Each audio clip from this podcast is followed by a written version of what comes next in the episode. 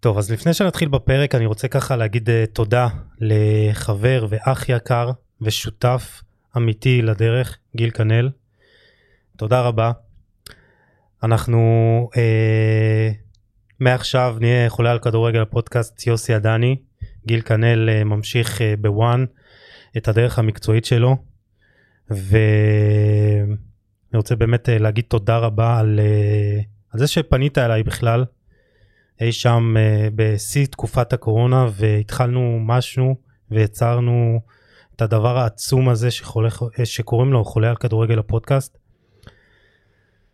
כל מה שהדברים החשובים שהיו לי להגיד uh, אמרתי לך באופן אישי ותודה רבה. אז אני נמצא כאן באולפני פודקאסט סטודיו ואנחנו עכשיו נתחיל בפרק. יש פרקים שההכנה עליהם מאוד מאתגרת, מהסיבה הפשוטה שיש פשוט יותר מדי נושאים לדבר עליהם ויותר מדי שאלות לשאול. כזו הייתה ההכנה לפרק היום. ננסה לגעת בהכל, לדבר על כל הנושאים, לשאול את כל השאלות ולספר את כל הסיפורים. אבל בעצם על מי אני עובד, אין מצב שזה יקרה. הסיפור של אלי כהן השריף הוא סיפור שצריך לספר בהמשכים. פרק אחד בוודאי לא יספר את כל הסיפור שלו, אבל כן ננסה לדבר על הרגעים המרכזיים והגדולים ביותר שבו. עבורי אלי כהן הוא דמות מאוד מרכזית בילדות, אחד שאחראי על אחד מזיכרונות הכדורגל המתוקים ביותר שלי. אז אני מתרגש, אני אקח רגע בכדי לנשום, עוז, שים פתיח ונתחיל.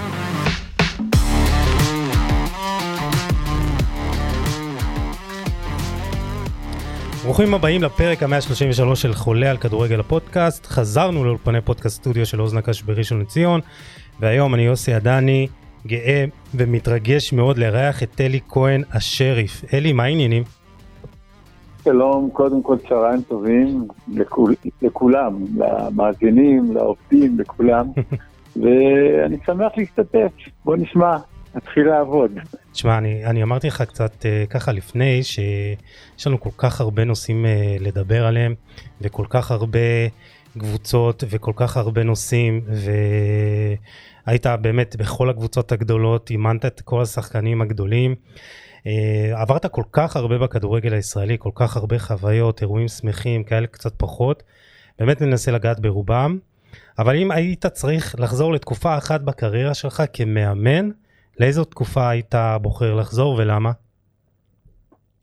Uh, התקופה הכי מרגשת וגם אה, סוערת, זה לא רק בגללי, אלא בגלל כל ההתחלות שהגעתי לבית"ר ירושלים לראשונה למועדון גדול, ובניתי שם קבוצה בשנה הראשונה, הבאתי הרבה שחקנים צעירים, מבטיחים, uh, אני יכול לתת שמות מיוסי אבוקסיס וטלסניקוב, טלסניקוב זה היה בשנה השנייה, כן. אבל הגיעו שחקנים מאוד, uh, לאחר מכן התבררו שהם היו כוכבי נבחרת. הגיע מצב שבביתר ירושלים, לאחר השנה השנייה של האליפות, ששבעה שחקני נבחרת היו, שזה היה, מעולם לא היה דבר כזה, זה היה ממש היסטורי והיסטרי. והקבוצה הזאת זכתה באליפות ממש מזהירה, זו הייתה דהירה מטורפת, עם קהל אדיר. בכל מקום שהגענו זה היה פקקים וזה היה הצגות כדורגל והצגות של קהל. וזה מה שיפה, וזה מאוד מאפיין את בית"ר ירושלים, שזו קבוצה מיוחדת בכדורגל הישראלי. אה, למרות שיש מכבי תל אביב הגדולה, ומכבי חיפה הגדולה, והפועל תל אביב, מועדונים גדולים, מכבי נתניה שאימנתי בהם, הריגוש האמיתי הוא בבית"ר ירושלים. כי כל רגע נתון, כל אימון נתון וכל משחק יכול לקרות משהו, אם זה בא מהקהל, אם זה מגיע בעקבות משהו, שערות. איך אומרים, זה אונייה ששטה עם גלים סוערים וסוערים, והרבה אטרקציות והרבה התלהבות, וזה ממש שמחה. לטוב ולרע, אתה אומר. אתה רוצה שמח להרבה אנשים, לטוב ולרע. כן.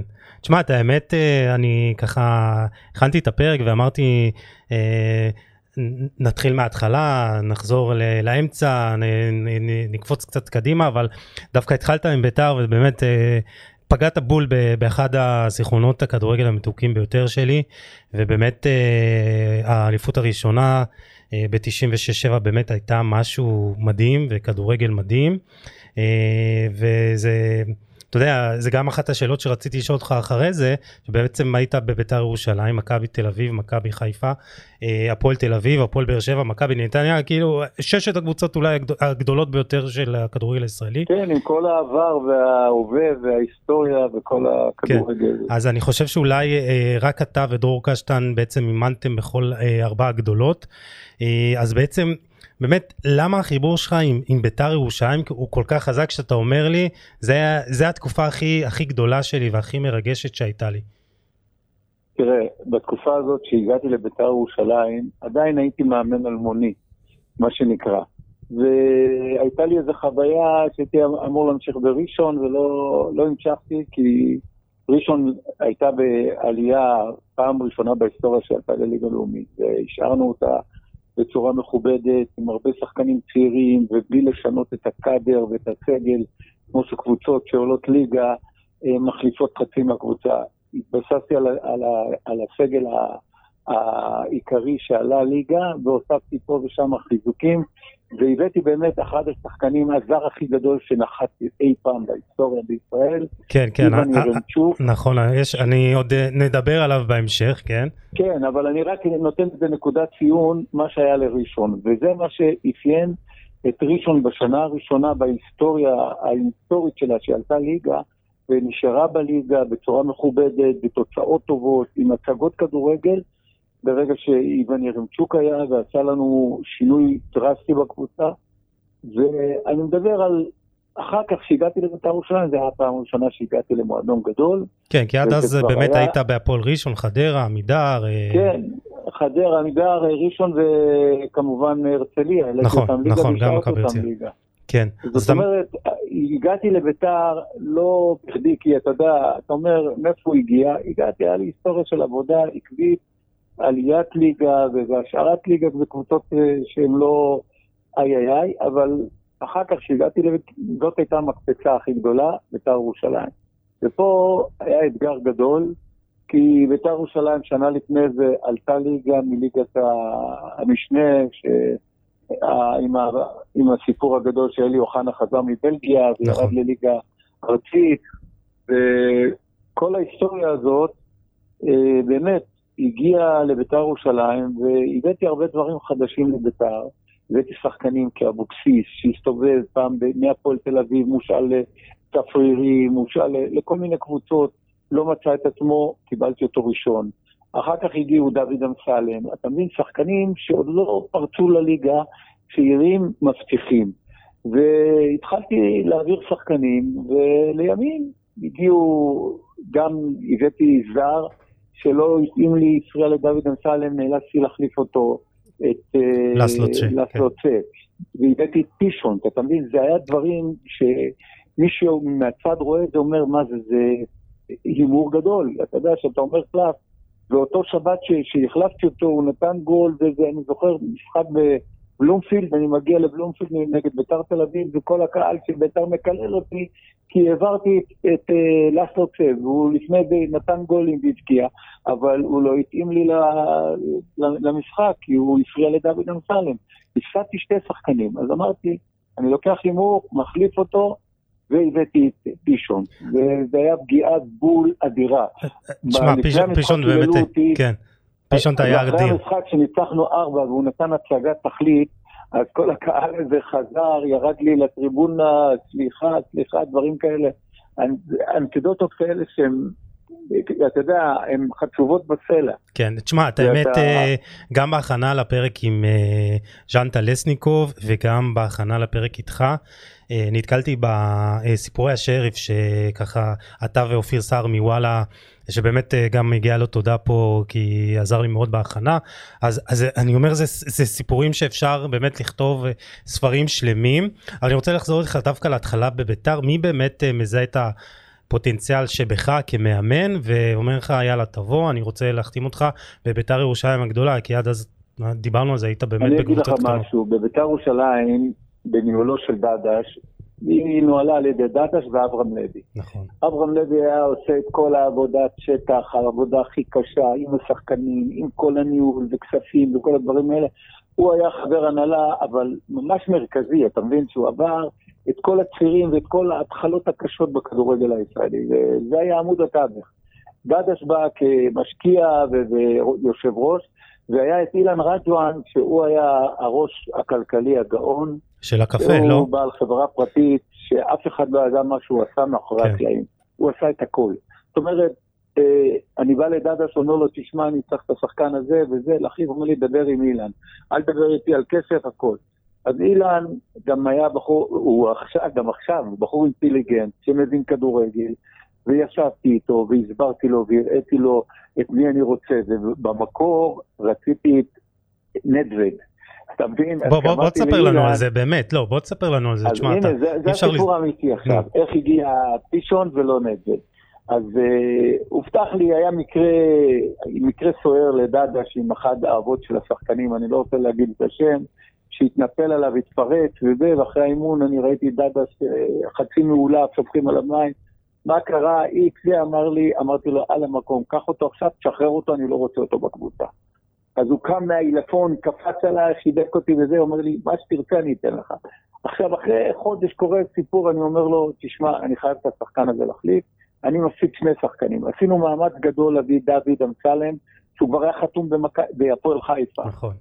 וסיפורים, לא סיפורים, הביאו לי אותו. אז כשהיה לי דוד אמסלם, היה לי שמוליק לוי, היה לי כבר שני מגינים תוקפים. הבאתי את קחילה שהיה אצלי בחדרה, אז הבאתי איתו גם בלם, זאת אומרת ליאת ארטיאק. סידרתי את הקבוצה בצורה כזאת, ואת פישון שהיה 50-50 האידיאלי, כמובן קיבלתי המלצות משלוי, ושלוי ואלי אוחנה. זה היה הרכב, וגם היה לי את חרזי שהוא היה פצוע. אתה מבין? אז uh, כל הדברים האלה ביחד התכווצו, וחיברתי קבוצה שהייתה אטרקטיבית ו- ומשחקת, אתה יודע, עם, עם הרבה מוטיבציה, והקהל שהתחבר לשחקנים האלה זה היה משהו אדיר. כן, זה באמת הייתה הייתה הקהל אהב קבוצה, את השחקנים, אהב את הקבוצה הזאת, ובכל משחק הגיעו אחרינו אלפים, אם זה בכפר סבא, אם זה משחקי חוץ, כל מה שלא תגיד, האיצטדיון היה מפוצץ עד אפס מקום, ואז האיצטדיון לא היה עם כל הטריבונות, נכון. הצד- הצפוני עוד היה... ועיקר הדשא נכון, היה איזה שישה מטרים אה, מתחת ליציע, היית צריך לקפוץ כן, כן, וכמעט אז לשבור וכל רגל. הסיפור הזה אחר כך הגביהו את הדשא, נכון. וכל מיני סיפורים, אתה מבין? אבל איפה בקיצור, פאבל נדווד, כן, מתי, נבנתה קבוצה אטרקטיבית, וזכינו במקום השלישי. היו לנו כל מיני בעיות, פציעות וכל מיני דברים, ש- שלקחנו את המקום השלישי בכבוד, גם פוגעת, הופענו אחר כך באירופה, אבל שנה אחרי זה הגיע חיזוק, והגיע איציק זוהר, הגיעו לנו אה, אה, אה, ז'אן טלסניקוב ואסי דום. נכון. נתנו את החיזוק שיהיה לנו עומק בספסל. וזה נתן לנו עומק אדיר, ושום שום דבר לא יכל לעצור אותנו. נתנו הצגות בכל מקום שדרכנו, בחיפה, בתל אביב, בכל משחק. אין משחק עונה, אנחנו פירקנו את כולם. רגע, אבל איפה פאבל נדווד נכנס? נדווד, הסיפור היה שדדש הבטיח לי אחרי המקרה ששחררתי את אותו שחקן, ואז אמר לי, מה שתרצה, אני אעזור לך. וככה אמרתי לו, אני רוצה שחקן נגד, הוא אומר לי, דבר עם אילן רג'ון. אילן רג'ון זה בחור, איש עסקים ממולח מאוד, בחור אינטליגנט, מבין כדורגל ברמה. והתחלתי לדבר איתו, הוא אומר לי, אלי, תשמע, בדיוק היה משחק, הם שיחקו נגד מילאן. ואמרתי לו, בוא תראה בטלוויזיה ותגיד לי מה אחרי זה המשחק. הוא אמר לי, הוא שחקן מצוין. וזה היה מתאים לנו, ה-50-50 ה- האידיאלי. אז פתאום זרקו שם 300 אלף מרק, היה אז במרקים. אילן אמר לי, חביבי, אין לנו כסף כזה ותשכח מזה. אני אביא לך שחקן כזה, תאום. היה להם סוכן הונגרי שהביא להם את שלוי ואת פישון ואת כולם, באמת. סוכן שעבד, לא, לא הונגרי, הוא בלגי שעבד עם הונגריה.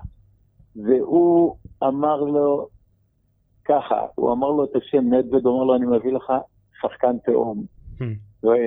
פישון כבר היה, שיחק בברוס בבלגיה, הוא נפצע, הוא שבר את האצבע הקטנה ברגל, הוא חזר לשיקום, והוא היה כבר מוכן לחזור, ואתה יודע, מבושל מה שנקרא. אומר לי, אלי, אני מביא לך תאום. אמרתי לו, תביא אותו. הוא אומר לי, יום, ש... יום ראשון בבוקר הוא נוחת בצהריים. אתה יודע, פתאום אני מקבל טלפון מאברהם, הוא אומר לי, תעבור אליי לשדה תעופה, אנחנו לוקחים את השחקן. אמרתי לו, אני מאמן, אני צריך לעבור. הוא אומר לי, אין לי ברירה, אין לי משהו אחר. אמרתי לו, אוקיי. לקחנו, היה לנו ביום ראשון תמיד משחק אימון נגד, אה, היינו עושים לפעמים משחק אימון נגד הפועל ירושלים, שהייתה בליגה השנייה, באימקה. והוא קבע לי משחק לשם, ולא הייתה לי ברירה. אספתי אותו, התלבש, התחיל לשחק. אתה שומע, אחרי עשר דקות, אילן רג'ואן ובני כהן וכל החברים סביב דגש, הוא אומר לי, מה הבאת? איזה שחקן הבאת? כבר כולם התלהבו. אמרתי לדגש, היום בערב, אה, מחר, עד מחר הוא עובר בהתאחדות, יום שני, העברות. העברנו אותו, שחררנו תלת יוצא, הוא אמר לי, יואו, יהיה, הקהל יהרוג אותך. אמרתי לו, יהרוג אותי, אני רוצה את השחקן הזה, זה מתאים לי. וככה היה. ואותו, העבירו אותו, תלת יוצא העבירו לנתניה, וביום שבת אנחנו משחקים נגד בית"ר תל אביב בבלומפילד פורמט של מכבי תל אביב.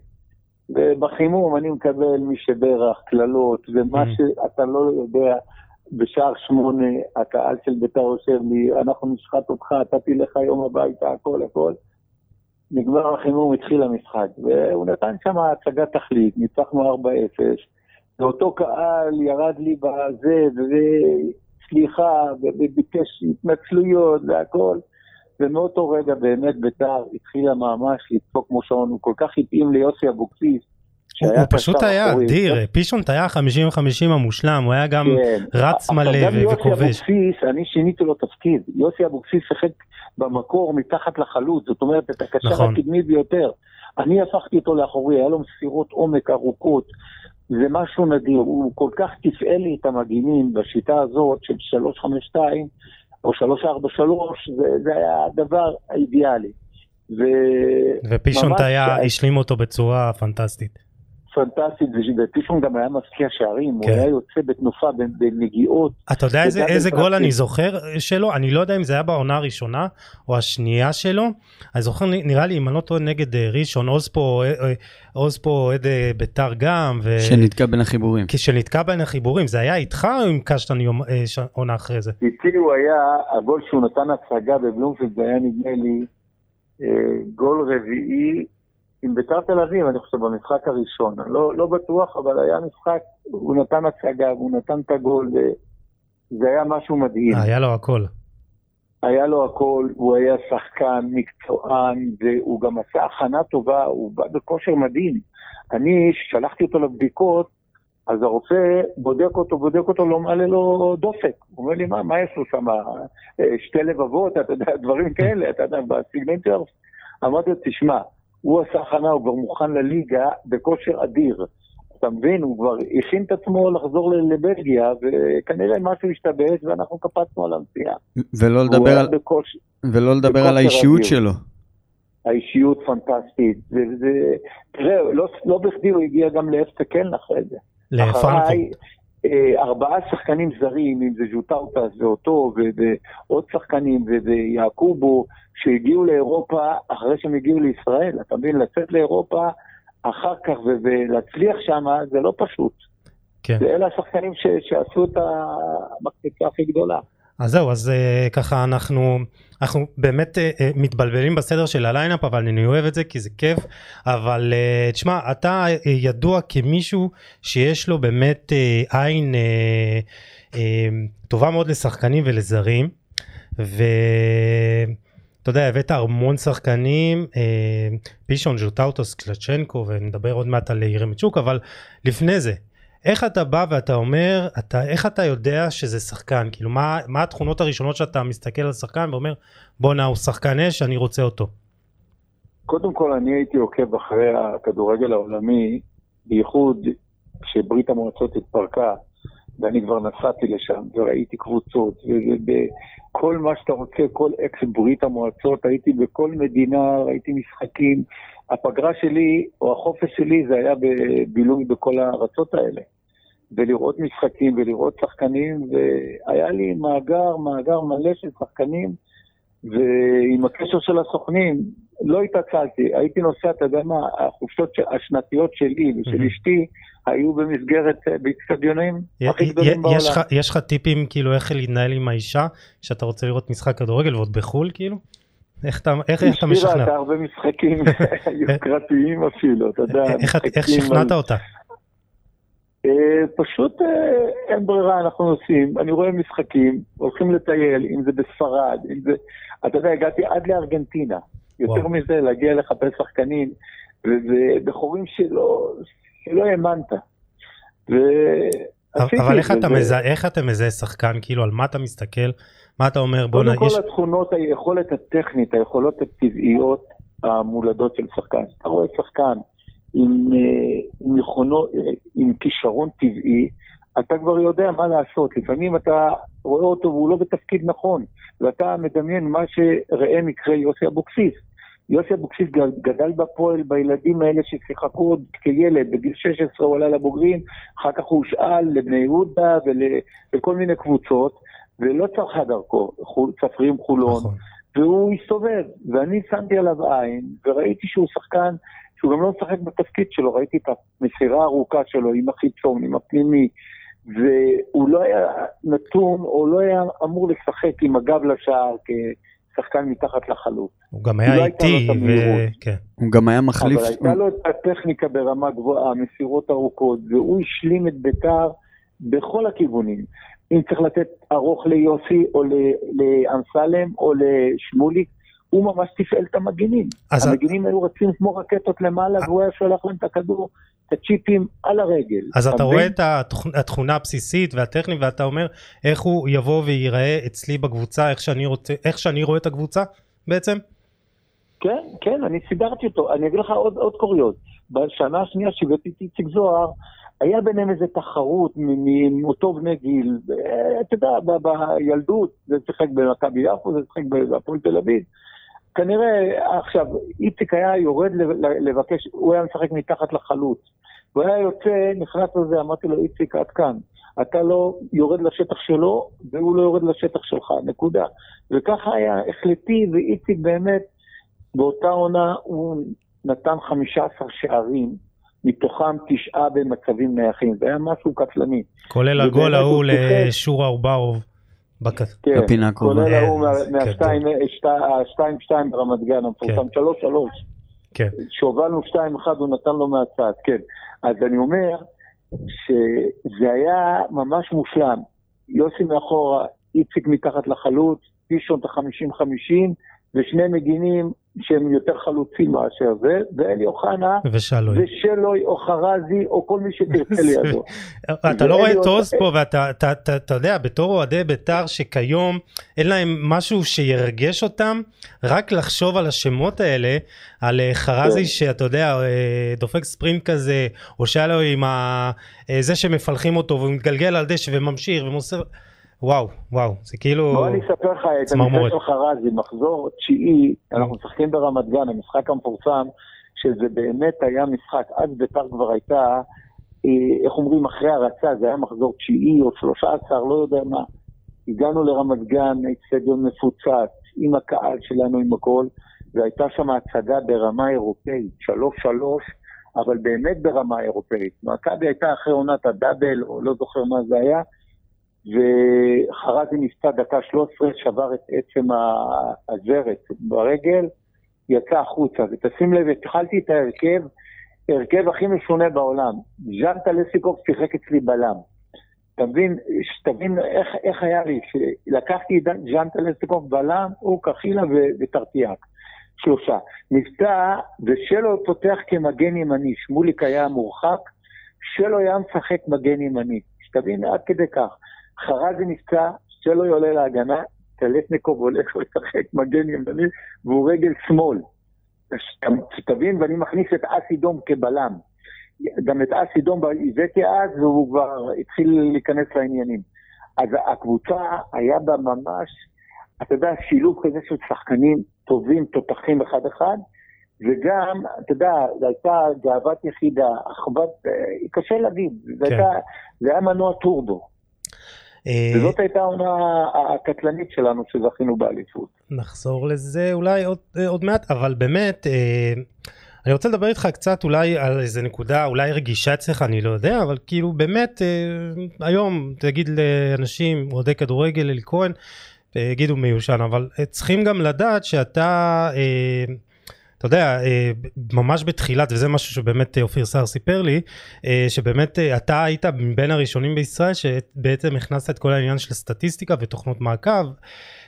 של מה? של מה? רגע, לא שמעתי. של סטטיסטיקה ותוכנות מעקב למכבי חיפה, היית גם סופר מאבקים בצורה ידנית לפני. לא, לפני מכבי חיפה, נו. תקשיב טוב, לפני מכבי חיפה, מכבי חיפה ההבדל שהיה להם את המחשב בוולבו, אז הייתי, מערכת המחשוב שם הייתה עושה לי את זה בתיק, אבל עשיתי את זה כבר בביתר ירושלים, הילדים שלי מגיל 10 או מגיל 6 הם כתבו, הם היו עושים את כל הסטטיסטיקה, מה שהיו ניתוחים זה שאחר כך עלתה תוכנת ניתוח של משחק שלושה מיליון דולר והיום אה, אתה באינטרנט יכול לפתוח בכל מקום. נכון. אז אני אומר לך, הייתי עושה את זה שבת שבת, ואני זוכר שאלי אוחנה היה בא, יושב, כל זה, ואומר לי, למה זה ככה, מה זה המסירות, מדויקות, לא מדויקות, אה, בעיטות לשער, בעיטות למסגרת. את כל הסטטיסטיקה הזאת, אני עשיתי את זה, כבר התחלתי. אפילו ממכבי הרצליה. מאיפה זה מתחיל? מאיפה אתה מבין שצריך באמת לעקוב? אני אספר לך על זה גם אחר כך. אנחנו אוהבים. אם אתה רוצה לשמוע על הקטע של הניתוח. הבאתי את הקטע הזה ושמתי את הדף והייתי גם מביא וידאו, היה לי וידאו ידני שקניתי אותו והייתי עושה את הניתוחים לבד. אז יום אחד אה, היה לי עוד אוחנה, יובל אוחנה, שיחק אצלי במכבי הרצליה, בעונה שהיינו בליגת העל, בעונה שעלינו ונשארנו בצורה מכובדת. אז באותו משחק אני אומר לו, הבאתי את הדף, הוא אומר לי, אנחנו לא היינו באותו משחק.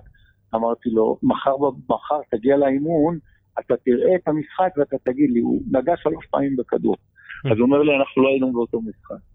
הבאתי את הווידאו הידני, שמתי מסך במכבי הרצליה, הראיתי לו כמה פעמים נגעת בכדור, הוא שתק, נהיה אילם, ומאותו זמן כבר לא שיחק יותר. אבל מאיפה אתה מבין את הצורך הזה, שאתה צריך לקחת סטטיסטיקה, בטח היו מסתכלים עליך, אה, חושבים בואנה, מה, מה רוצים? כי ראיתי את זה בחו"ל, ראיתי את זה במקומות שהביאו לי לראות לי, הייתי בהשתלמויות, ראיתי איך הם עושים את הניתוחים. ואמרו לנו שיש תוכנות שעולות כך וכך, ואני עשיתי את זה ידני עם הילדים שלי. הילדים שלי היו יושבים, אני אומר לו, את הרשימה, אה, אוחנה, שלוש מסירות, שלוש שלושה איומים, בעיטות, נגיחות, נתוני לחימה, את כל הדברים האלה. עכשיו, אני זוכר את אלי הגדול שחזר מבלגיה והיה בא ומסתכל ומתעניין, מה ככה, ואתה יודע, זה סקרן אותה מאוד. ואיך הוא קיבל את זה? אוחנה? קיבלו את זה יפה. אלי אוחנה קיבל את זה מאוד בחיובי. ואתה יודע, זה אותו דרדל, אתה יודע ש... שאלי בשנה שהוא חזר, היו לו כל מיני, היו, אתה יודע, חיפשו לקטול אותו שהוא שמן, שהוא עלה במשקל, עוד לפעמים הייתי עושה בדיקות שומן. ואתה ראית ששחקנים פתאום ירדו ל-10%, מ-14%, דברים שאף אחד לא ידע מה זה בכלל. ופתאום היה לי מאמן כושר, שלמה ישינובסקי, ומקפיד, והיו בדיקות, ואני זוכר שאיציק זוהר היה צם, בורח, לא, אני לא יכול היום, אני לא מרגיש. Hmm. היו בורחים מזה, פוחדים פחד מוות, אתה מבין? פתאום אתה רואה על השלט למישהו 14% שומן, אמרתי לו, אתה לא יכול לשחק בשבת עם, עם אחוזי שומן כאלה. ולא נתת להם לשחק? ולא נתתי, מי שהיה דבר כזה ולא לקח את עצמו בידיים, הייתי מסנע אותו. כן. אין דבר כזה ששחקן, עם, עם יכול, שחקן שעובד על המגרש 90 דקות, הוא לא יכול לעבור את ה-10% שומן. אתה מבין? זה פונקציה של עבודה, סימן שום בלב. אז או שהוא גם, התזונה שלו לקויה, ועבדנו על תזונה, והיו הרצאות, והבאתי כל מיני דברים, זאת אומרת, הדברים הכי מודרניים בכדורגל, הבאתי אותם בשנים האלה, וזה, וזה עבד, וזה עבד בביתר ירושלים, ואחר כך היית רואה את השחקנים מתחרים. מה, רק ככה מסירות עשיתי, mm. ככה איומים לשער, כך, אתה יודע, זה היה ממש אה, מלהיב אותם, וגורם להם להשתנות, וראית שהקבוצה הייתה... 90 דקות שורפת את המגרש בצורה בלתי רגילה. כן, אבל היום אנחנו חיים גם בעידן אחר לחלוטין, כלומר, מי שלא משתמש בתוכנות האלה ובקדמה, אז ו- הוא פרימיטיבי. כן, אבל יש לי הרגשה כזאת כיום שעדיין אנחנו בישראל, די uh, זונחים את העניין, אני, אתה יודע, גם בתור מאמן כושר וגם אנליסט, אני, הייתי כמה שנים no, בכדורגל, אבל, אבל עדיין אתה... מרגיש לי, מרגיש לי שיש קבוצות ובעלי בית שהיום תבוא ותגיד להם, תשמע, אני צריך עכשיו אה, אנליסט, אני צריך עכשיו, סתם דוגמה, אני עכשיו זורק אליך, אה, אותך לתקופה עם אלי טביב, למרות שהיא הייתה קצרה, אבל כן, כי, אתה יודע, פתאום אתה אומר לבעל בית, אני צריך היום אה, אנליסט, אנליסט בשכר היום זה, יש קבוצות, גם בליגת העל, שזה כן, כן, מותרות. כן, כן, אני יודע, יש את זה. אבל כן? יש, זה, יש כאלה שזה גם מותרות. אתה חושב שאנחנו... אבל אני עשיתי את העבודה הזאת של האנליסט אישית, אמרתי לך, עם הילדים הייתי מנתח את המשחק של שבת, יושב עליו עם המשחק שעה וחצי, שלוש שעות היה לוקח לי לנתח את המשחק, שלוש שעות נטו. לעבוד ולהכין את הזה, מצלם להם, שם להם את זה על הלוח, מעקב אחרי כל השנה, סטטיסטיקות, אחוזים, הכל. אמרתי לך, אם המאמן כושר שלי היה...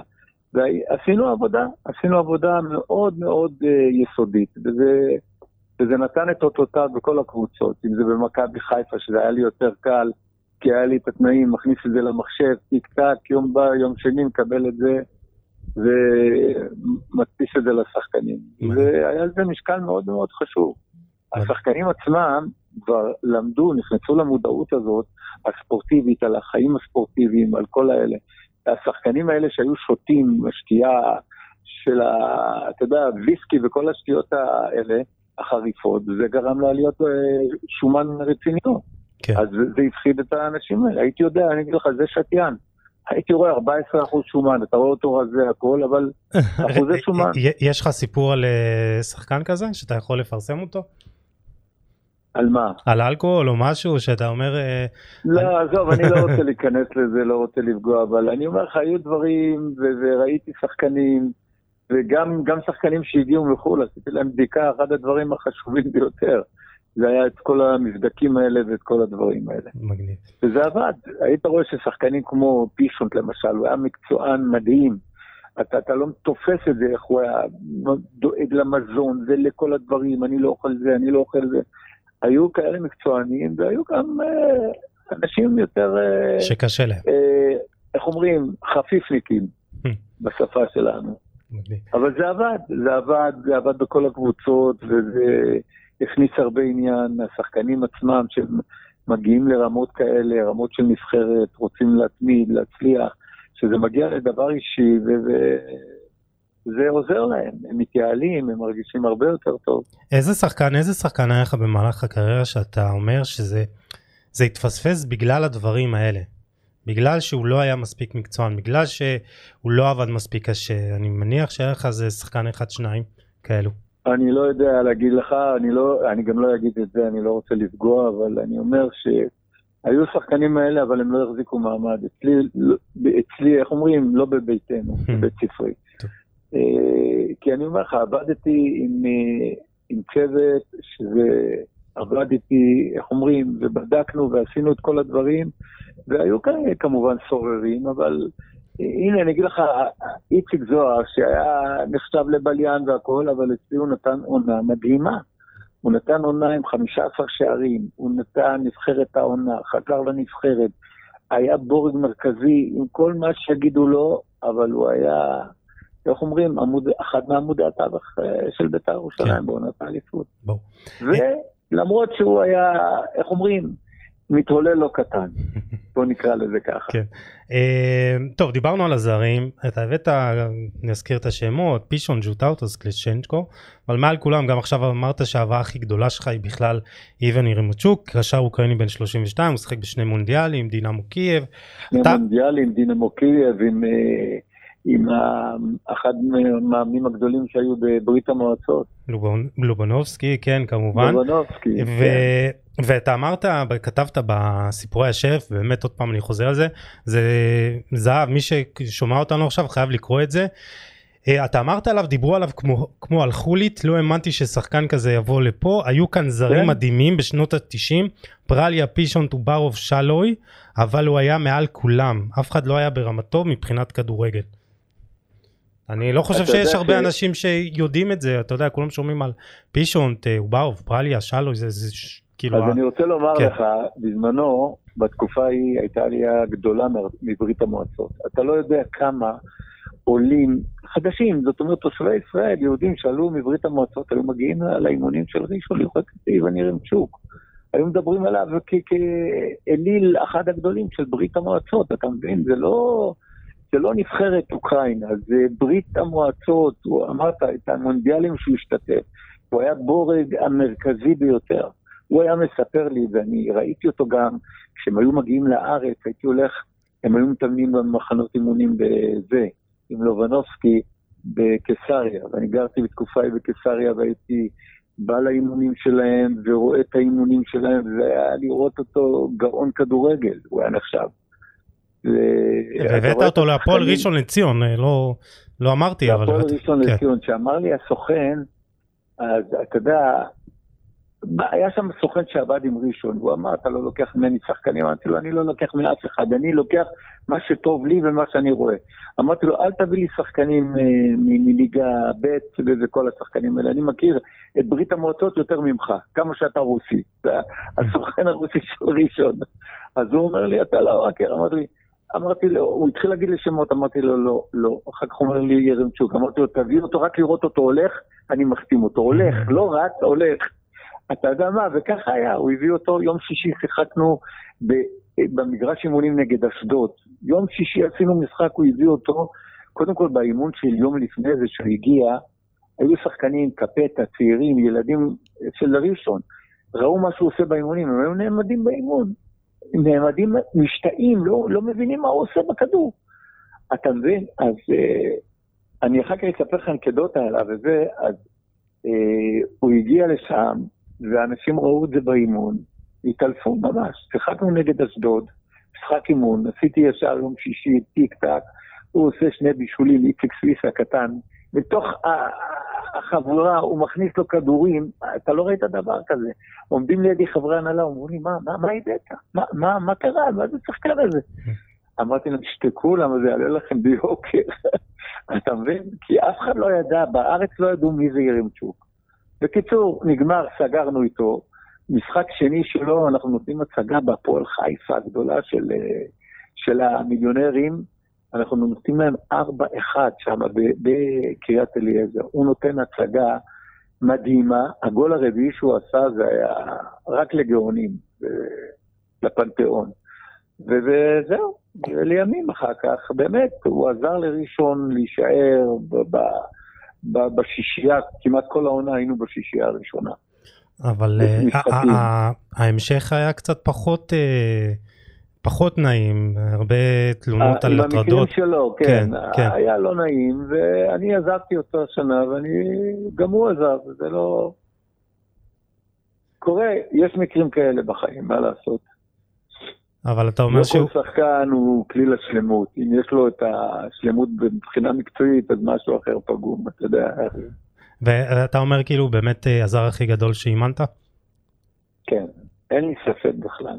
היו זרים גדולים, שתבין, אבל מבחינת נבחרת ברית המועצות, אתה יודע מה, כל אחד, אני צריך להגיד לך מה זה ברית המועצות, כמה מדינות הביאו סגלים, הם יכולו לבנות ארבעה סגלים ולהיות בין הטובים בעולם.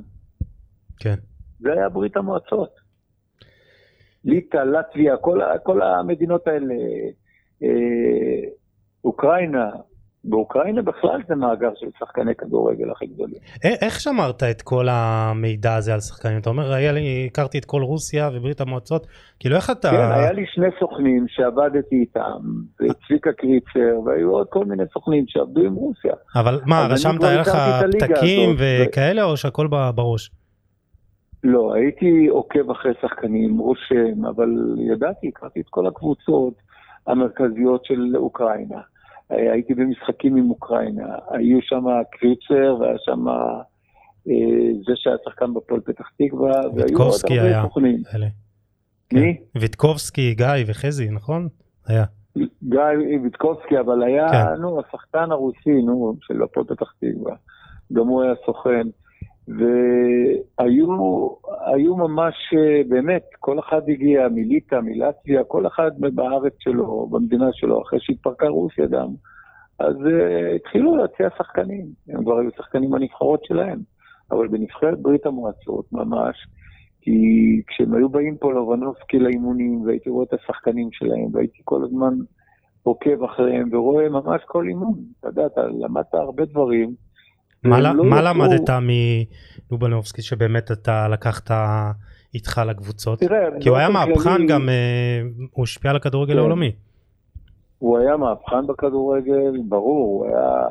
אבל תראה, הוא היה ידוע בקשיחות שלו, אבל מבחינת כדורגל, הוא נתן הרבה חופשיות, אבל אין דבר כזה ששחקן, אה, אתה יודע, הידע ש... ש... אני אספר לך אנקדוטה, שזה השלכה על, על לא על ירמצ'וק. משחק ראשון היה לו משחק אימון נגד הפועל תל אביב, אז אמרתי למתורגמן, לסוכן, תגיד לו שדוד אמסלם שיחק, עוד ילד צעיר בפועל תל אביב. אמרתי לו, תגיד לו שהשחקן הזה עולה להתקפה, שישגיח עליו וזה. Mm. אז הוא אומר לי, הוא אומר למתורגמן, לסוכן, הוא אומר לו, אל תדאג, תגיד לו שהוא לא ייגע בכדור. שיסתכל על השחקן הזה, לא ייגע.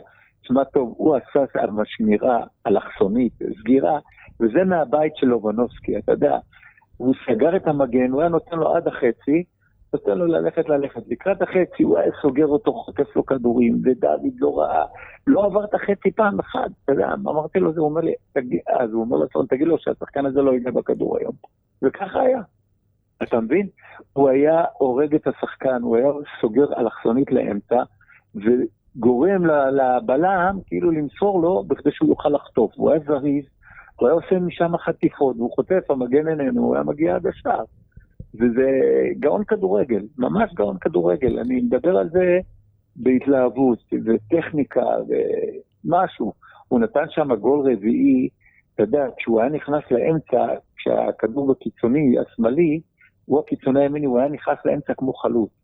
אז בגול הרביעי נגד חיפה, נדמה לי, אה, היה שם הקיצוני השמאלי, פרץ, הוא נכנס בין שני הבלמים על קו השישה עשר, והכדור, הוא כאילו עשה תנועה שהוא נוגח בין שניהם, והוא ראה שהם נעצרו, אז הוא פתאום לקח את החזה אחורה, עצר את הכדור בחזה, גלגל אותו על הירך, ועל יד השוער מחמישה מטר היה אסיאג, השוער. כן. גלגל לו את הכדור, אתה יודע, זה היה גול, זה היה מדהים לראות את הטכניקה הזאת. כל האיצטדיון מחא לו כפיים, זה משהו. גדול. ו... ואתה רואה, השחקנים היו נעצרים באימון. הילדים הצעירים נעצרים, תראה מה הוא עושה, תראה מה הוא עושה. אתה מבין? אה, היו נעצרים לי באימון. גדול. עד כדי כך מתלהבים ממנו. בוא, בוא נדבר קצת על... אם אני אומר לך נו. שעברתי זרים ולא היה דבר כזה, תיקח את פישון, את קלשנקו. את קלשנקו נסעתי לראות אותו בגרמניה. סימרוטיץ' היה במח... אחר כך. הרבה. אה, סימרוטיץ' בכלל, היה לי סיפור איתו, נסעתי אה, הוא היה אה, סלובני. כן. הוא שיחק בדינמו זאגרב, שזו הייתה המעצמה הגדולה של, של יוגוסלביה, אתה מבין? ועוד לפני החלוקה, ונסעתי לראות אותו גם שם, ואתה יודע, אני בא לי לקנות, אמרו לי מיליון מרק, אה, אתה לא יכול לקנות אותו, ואחרי חודשיים אני בא לארץ, אני קורא כתבה בעיתון, שסימרוטיץ' עובר לפה פתח תקווה, צלצלתי לסוכן שלו, זיכרונו לברכה, יולי שפירא, אני אומר לו, תגיד לי, אתה נורמלי? נסעתי איתך אלף קילומטר לראות אותו, ואתה עכשיו אומר לי, אדוני, סליחה, השחקן שלך, אתה רוצה אותו? מחר הוא נוחת אצלך. אמרתי לו, כן. הייתי בפועל תל אביב, הוא כאילו רצה לתת לו לפועל פתח תקווה. אמרתי, הוא אמר לי, אין בעיה, הוא היה כזה ישר, והוא נזכר, והוא אמר לי, אתה צודק, קח תגיד כן, אתה עכשיו, אני צריך לשחרר שחקנים בהפועל תל אביב. מה אני משחרר? את הפולני. היה לנו את הפולני, שהוא היה הזר היחידי שהשארתי אותו מכל האלה של הפועל. ונאלצתי לשחרר אותו, והבאתי אותו, ואתה יודע, כשבאתי לפועל אז אמרו 1-0, 1-0, קבוצה, בונקריס, כל זה. עכשיו, לא היה לי שחקנים איכותיים בהתקפה, היה לי את... Uh, טובי, שבאמת גמר עונה עם 23 שערים. היה לי את אה, אה, כפיר אודי, ילדים, השארתי שישה, שבעה שחקנים והם שחררו את כל הדור הקודם. והשאירו לי שבעה שחקני בית, אייל בן עמי וכל הצעירים, פליקס חלפון החזרתי מהפועל חיפה. שבעה שחקני בית, והתחלתי להביא שחקנים כל פעם, אחד, אחד, אחד.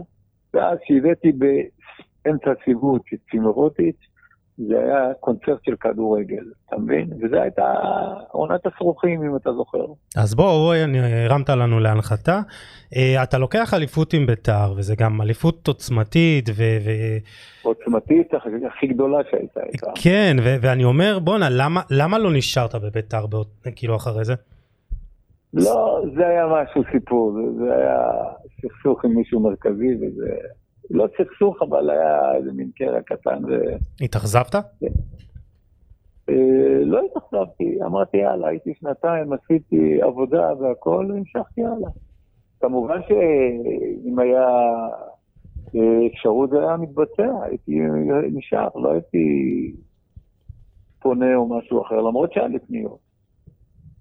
אבל ברגע שידעו שאני עוזב, ישר קיבלתי טלפון, הגענו, חתמנו אחרי חמש דקות. כן, לא הייתה לך בעיה כביכול לעבור ליריבה הגדולה, הפועל תל אביב? לא, קודם כל, הפועל תל אביב לא הייתה נחשבת ליריבה כי היא ניצלה באור שיניה.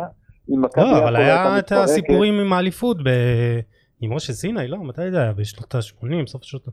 היה לא, לא, קצת יריבה. לא, זה היה כמה שנים קודם. כן. היה, היה מאזן אימים ביניהם, שהוא לקח להם את האליפות, משה סיני באימקה, שהוא כן, נתן את כן.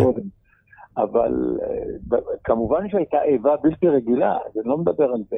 אני מדבר שהלכתי לפועל, והגעתי לשם, ואני רואה תאומים ואורנשטיין מדברים איתי וזה, אני אומר להם, חבר'ה, אה, הם לא ידעו איך לדבר איתי, היה להם שם שחקנים זרים, אה, אה, גם זרים וגם שחקנים ישראלים לא טובים, שרעבי, לא שלא, היו אחוזים גדולים, שרעבי ומאמן הנבחרת של היום היה שם, וכולם.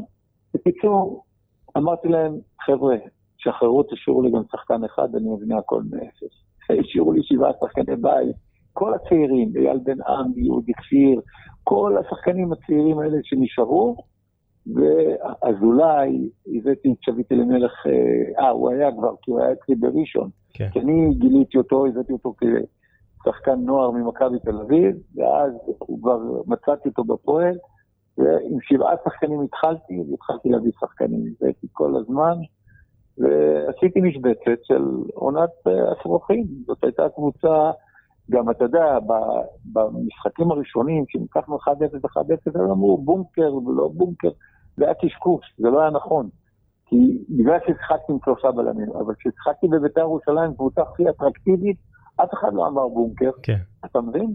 אתה יודע, זה דעה, דעה קדומה מיושנת. ברור. ו, וכשהגעתי לפה, והיה לי את, את צימרוטיץ', אז הוא היה קטלני בקו, הוא היה מוחק את האנשים.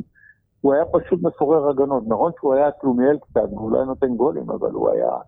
השחקנים, היריבים, פחדו להתקרב אליו. זה... פחדו, אתה יודע, פעם, אה, לימים, אה, הבלם של מכבי, אתה יודע מה הוא אמר? שלח. הוא כן. אמר, מעולם שחקן לא התעלל בי מה שהוא עשה לי.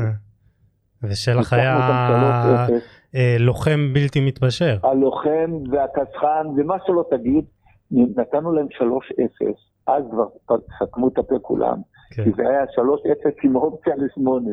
זה היה דרבי שהוא התעלל בהם בצורה בלתי רגילה. הוא עבר אותם, חרש ימין, שמאל, ימין, שמאל, וטובי היה מכניס את הגולים, אבל אתה יודע, זה באמת היה הדרבי הכי חד צדדי שראיתי מעולם. ובכלל, הם, הם היו, כיום, כיום הם היו מאוד אה, שמחים לאיזה ניצחון קטן, אפילו 1-0. כן, הרבה זמן לא. כן, הרבה זמן הם לא. אבל זו עונה שבעצם קיבלת את, ה, את הכינוי השריף, נכון? בהפועל כן. תל אביב דווקא. שם זה בעצם כן. בגלל שהיית צריך קצת לעשות סדר וכאלה, לא? קודם כל סדר, ובהתחלה, אה, טוב, זה מיודענו הכתב, הכתב האישי של הפועל תל אביב. הגעתי למחנה אימון, ואני רואה פתאום אנשים יושבים באוטובוס, אנשים, אמרתי להם, אה, כאילו, אני יוצא למשחק אימון, אני רואה אנשים יושבים. מה אתה עושה באוטובוס? מה אתה? אוהדים, עיתונאים, החוצה, האוטובוס זה רק שחקנים ומאמן והנהג. נגמר הסיפור, היה, היה קרחן, ממש היה קרחן. ולימים, אז האדון אה, הכתב אומר לי, התחיל לחתוך אותי ימין ועל שמאל, ויצא לי השם שריף, נקרא לי שריף, בגלל שעשיתי סדר. באמת היה מגיע לאימון, נכנסים לך אנשים למגרש, אמרתי לו, אצלי יש מעשיין עוזר מאמן, ואף אחד לא נכנס למגרש, לא, גם לא חברי הנהלה. וככה היה, נהיה סדר. כי הפועל הייתה ממש בהתפוררות מבחינת מועדון על כזה, אימפריה, ואתה רואה, מתנהג כמו איזה מועדון שכונתי. אז עשית, עשית סדר, עשית סדר, וזה היה... אז קראו לי שריף. כן, אבל עשית סדר וגם הבאת תוצאות, לא רק, והזכרנו כן, את אה, משחק אה, השרוכים. זה... אליפות השרוכים וגביע כן. המדינה אחר כך גמר על בית"ר ירושלים. אז אתה... באיצטדיון רמת גן עם, עם, איך אומרים, פיצוץ של קהל, מה שהיה. רגע, אבל תגיד לי, באמת, אה, אז גם אה, התראיינת ואמרת שזה משחק מכור וזה, וכאילו באמת היית, איך, איך זה התקבל בצד השני? אתה שנה שעברה... שנה אה, לפני כן. משחק השרוכים, כן, כאילו. נו מה, זה היה, זה היה שקוף, כל הרוב בטלוויזיה. אני במשחק נגד, שיחקנו נגד הפועל פתח תקווה, יצאה לנו הנשמה. ניצחנו 1-0 עם אודי כפיר, אני גומר את המשחק, רץ ל... ל... היה לנו אה, וידאו וטלוויזיה בתוך ה... במועדון. אומרים לי, בוא תראה מה קורה פה, תראה, הם פותחים רגליים. אני מסתכל, אני נכנס, אני רואה ממש שכונה, נותנים להם לטייל, נכנסים ולא מצליחים לתת גול.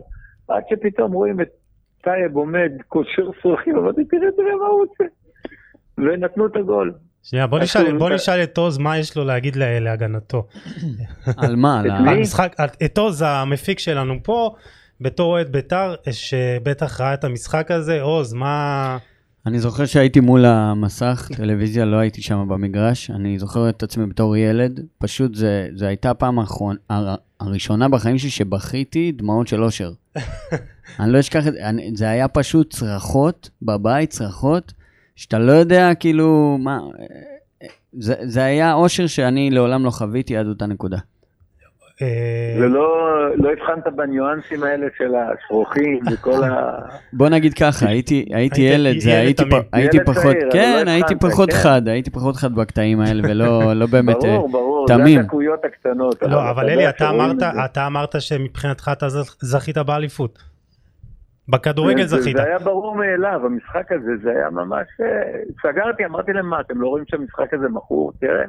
כל אחד צועק, תראה מה הוא עושה, תראה הוא פותח רגליים, תראה הוא שורח את הנעליים, הבלם שורח נעליים בקרן הכי חשובה, אז מה? אבל אה, נקמת בהם בגמר. כן, זה היה באמת נחמה... הרגשת ניצחון פרטי כזה? כן, זה היה ממש אה, ניצחון פרטי, להראות את העוצמות של הפועל, שהיה מגיע לנו את האליפות הזאת. זה היה לא, לא בכדי, אנחנו עבדנו קשה על האליפות הזאת. ואיך אומרים, היא ברחה לנו מה, מהרגליים, כן. בזכות השרוכים. טוב, אז הפועל לא לקחה אליפות איתך, אבל אתה גם, אם אני לא טועה, קראתי באיזה ראיון או צפיתי, שאתה אמרת שאתה בעצם הנחת את היסודות לקבוצה האלופה של קשטן, ב-2000. נכון, הייתה קבוצה אחר כך, עוד ארבע שנים, זה לא, גם אחרי קשטן עוד. כן. הקבוצה הזאת אחרי זה, לא, לא הספיקה איך אומרים, לזכות בתארים. אה, וזה היה שלד טוב, שלד להרבה שנים, אתה מבין? כן, זו הייתה גם קבוצת בית והרבה תינוקות של קשטן, אז אולי זה בעצם... כן, זה היה תינוקות שלי, מי הביא את אה, עמרי אפק מזה, מקרטונו, מי הביא את כל השחקנים האלה? אני הבאתי אותם, אני אספתי אותם. אז קראו להם תינוקות קשטן, אבל אלה היו תינוקות כרגע, אלי כהן. טוב בוא נעבור למכבי חיפה אה, את האמת זה אולי עונה שפחות תרצה לזכור אה, אותה זה עונה אחת ושבעה מחזורים גם אה, לסיום העונה פוטרת אבל את האמת מהעונה לא הזאת. לא פוטרתי אני עזבתי. אז זה להבדיל לא שבעה מחזורים שלושה מחזורים. כן אז צריך לעדכן אה, בוויקיפדיה בכל מקרה אה, הרבה זוכרים מהעונה הזאת את התקרית עם יוסי בניון. אני מניח שבטח כבר נשאלת. לא- נשאלת בטח על זה בעבר. שאלו עבר, אבל תראה, הרי סילפו את כל הדברים האלה ועשו מזה, אה, איך אומרים, אה, חגיגות. אבל זה לא היה בדיוק הסיפור הזה. החלפתי אותו, נכון, הוא זרק מילה. זהו, ואחר כך הענשתי אותו. זהו, לא שהוא לא רצה לצאת, עובדה שהוא יצא, הוא הוחלף. אבל איך, איך, אתה זוכר איך הרגשת אז? לא, כשהכנסתי את השלט, אז הוא עשה ככה, תנועה כאילו ביד, מה, מה קורה וזה, אז הוא עשה לא. בסדר, לא, המשכתי אחר כך, ואחר כך הוא הוחלף, ירד מהמגרש. אתה זוכר איך הרגשת באותו רגע? כעסת עליו? רצית, לא יודע מה... כעסתי מאוד, כעסתי מאוד, והושבתי אותו בספסל שבוע אחרי זה עם הפועל תל אביב. ויכלנו לנצח את הפועל תל אביב, אבל הוא קיבל את העונש שלו, הוא נכנס אחר כך במחצית. כן, ו... אבל לא, לא, זה נסגר, קורה. עשה שטות, קראו ליותר גדולים ממנו ולפחות גדולים ממנו, אבל זה עבר, זה לא... איך זה זה נסגר? לא הוא הבין את הטעות שלו? הבעיה, הבעיה הגדולה שהייתה בחיפה, לא הייתה יוסי ולא היה שום דבר. נפצע לנו זוטרטס, העוגן המרכזי של הקבוצה, שאני בניתי עליו את כל הקבוצה כמעט. ברגע שהוא הגיע, אז היה לנו קישור שזה היה, ברגע שזוטרטס יוצא, אתה מבין שהקישור, לא שהוא יורד ב-50% אלא ב-80%. כן. כי הוא היה תלותי מאוד, ולא היה לי, לא היה לי מחליף ברמה שאני אעשה את זה. אז כאילו זה, זה הדבר היחידי שאתה מצטער עליו באותה עונה? שלא הבאת מחליף אה, ברמה? לא, לא יכולתי להביא מחליף ברמה. למה? כי הוא היה שחקן יותר מדי טוב? לא היה לי, לא היה לי כזה ברמה, הביאו את הפולני, אבל הוא היה יותר בלם, הוא כבר לא יכול להיות, אה, לא היה לי את הקישור, כן. זה השתנה לגמרי, כי הוא היה שחקן של חצי נגיעה. אתה יודע, הוא שחקן, מה באמת הייתה הייחודיות שלו? מה, מה, הייחודיות שלו, הוא לא נוגע בכדור כמעט. אתה, אתה, אתה רואה קשר אחורי, פתאום הוא מכניס לך אסיסט של 50 מטר, מכניס לקלשנקו כדור לגול נגד הפועל תל אביב, מ-50 מטר, מהגנה, הוא מוציא מה-16 מטר את הכדור, מחלץ, נותן כדור ארוך, טוק, קלשנקו עושה גול. אתה יודע, הוא עשה דברים, זה היה גול נגד הפועל תל אביב, נדמה לי, בשתיים, אחד, נדמה לי, ניצחנו אותם. ואתה רואה את הייחודיות שלו, המהירות, הכוח המתפרץ, הוא היה ממש, אה, אתה יודע, זה, זה, אי אפשר לתאר אותו. לא סתם הוא הגיע ל- לאנגליה שם. אתה יודע, הוא כבר היה חתום ב- באסטון וילה. קראתי. באסטון וילה, והסוכנים שלו הגיעו, הרוסים כמובן, ומוולדי קפקז, אתה יודע, הוא שיחק בוולדי קפקז, ואשתו אמרה לו, אם אתה לא עובר לאירופה, משהו כזה, אני עוזבת אותך. כי הם היו משחקים במחנה סגור כל השנה כמעט. היו יוצאים פעם בחודש, פעם, פעמיים בחודש הביתה, לוויקנדים. אתה מבין? אז היא אימה עליו, הוא בא לשם, אתה מבין? ה- ה- אני ראיתי את הקלטת שלו, אז אה, הסוכן אמר לי, הוא יכול לבוא אליך למחנה אימון. אמרתי לו, אוקיי, תביא אותו. הוא שולח אותו למחנה אימון, היינו בשוויץ, נדמה לי, והיה לנו משחק עם, אה, עם איך קוראים לקבוצה ספרדית, שיחק בה ברזילאי, לא, קבוצה יוונית, אה, אולימפיאקוס. שיחק בה החלוץ הברזילאי הגדול. בקיצור, אנחנו משחקים נגד אולימפיאקוס, והיו לי כמה שחקנים שעשו הצגות באימוני כושר, אמרו לי, אני פצוע, אני לא יכול לעשות ספרינטים, ואמרתי להם, אין בעיה. למחרת, לא יוסי, לא עוד שני שחקנים, לא משחקים בהרכב. מי, ש, מי שפצוע באימון, יהיה פצוע גם במשחק, אתה מבין? כן. אתה מכניס משמעת וסדר לאנשים, וככה זה היה. ושיחקנו וניצחנו אותם 2-1. והוא נתן הצגה שם, אתה יודע, ואני מקבל טלפון מיאנקלה, כי יאנקלה שואל לי, נו, איך השחקן? ועכשיו אני רואה שבמשחק היה לנו את האסיין, שהוא מסדר לו את המשחק, כל המשחק מלמעלה על הטריבון, אני רואה אותו בטלפון. אז, אה, לא היה שידור לייב. בפייסבוק, כמו שיש אה? היום. היום אתה יכול לראות הכל מתי שאתה רוצה ואיך שאתה רוצה, ו- כן. אז שם זה היה בטלפון. כן. אני יושב, העוזר מאמן שלי היה רוני לוי, הוא כל הזמן נותן לי דפיקה ברגל, מה עשית, שחקן זה, מה הבאת, איפה, איך הגיע השחקן הזה? אתה יודע, עכשיו, הקוריוז, שהשחקן הזה הגיע, שלחנו את לולו לתחנת רכבת בקל. עכשיו הוא אומר, הוא, הוא מצלצל, נגמר האימון, הוא הגיע לאימון לבד. איפה זה? איך, איך הגעת? הוא אומר לי, טקסי. מה, לא, חיכה לך מישהו שם בשדה? לולו היה צריך לחכות לו. לולו מצלצל אחרי שגמרנו את האימון, אמרתי לו, תלבש וזה, התאמן, הכל, והוא בא אליי, פתאום אני בא, בא לי איש כמו רמבו, אנחנו מתעסקים לצאת ל... אה, המלון היה, והיינו יוצאים איזה עשר דקות נסיעה למגרש אימונים. זה היה בערים בשוויץ. בקיצור, הוא אומר לי, my name is ז'וטרטס, שלום, הוא רק הבין שאני המאמן, ניגש אלינו, אמרתי לו, איפה זה שורה? הוא אומר לי, לא, לא ראיתי אף אחד, יצאתי, לקחתי מונית, באתי, הוא נסע 400 קילומטר עם מונית. לקח מונית מגרמניה לשוויץ, אתה מבין? הגיע בזמן, טיק טק, ואחר כך אני מקבל טלפון, נגמר האימון, אז הוא לא מצלצל. השחקן לא הגיע, אמרתי לו, נכון, הוא הגיע אלינו לזה. אתה פספסת אותו, איזה צחוקים היה שם, באמת, ראו איזה שחקן. אז ינקלה כבר אמר לי, אמר לי, אמרתי לו, אמר, הוא שחקן, איך השחקן? אמרתי לו, לא רע בכלל. אז הוא צועק עליי, די כבר עם הלא רע בכלל, פעם תגיד מילה טובה על השחקן. אמרתי לו, תותח. אז הוא נרגע, אתה מבין? כן. כי כבר סגרנו את כל, ה, את כל העסקה, והוא כבר ידע שהוא שידר לו את המשחק באונליין, והוא שומע את כל הדברים ואת כל הדיבורים אז הוא ברקע. הוא כבר השתכנע, הוא אומר, אני אשלם עליו. כן, והוא שילם עליו, אתה יודע מה? הוא שילם עליו ינקלה איש לארד, אתה יודע, גמרתי עם צביקה קריצר על 300 אלף, אמרתי לו, הגג שלי זה 300. ככה נתן לי ינקלה גג, שלו, תקרא, אני לא יכול לעבור.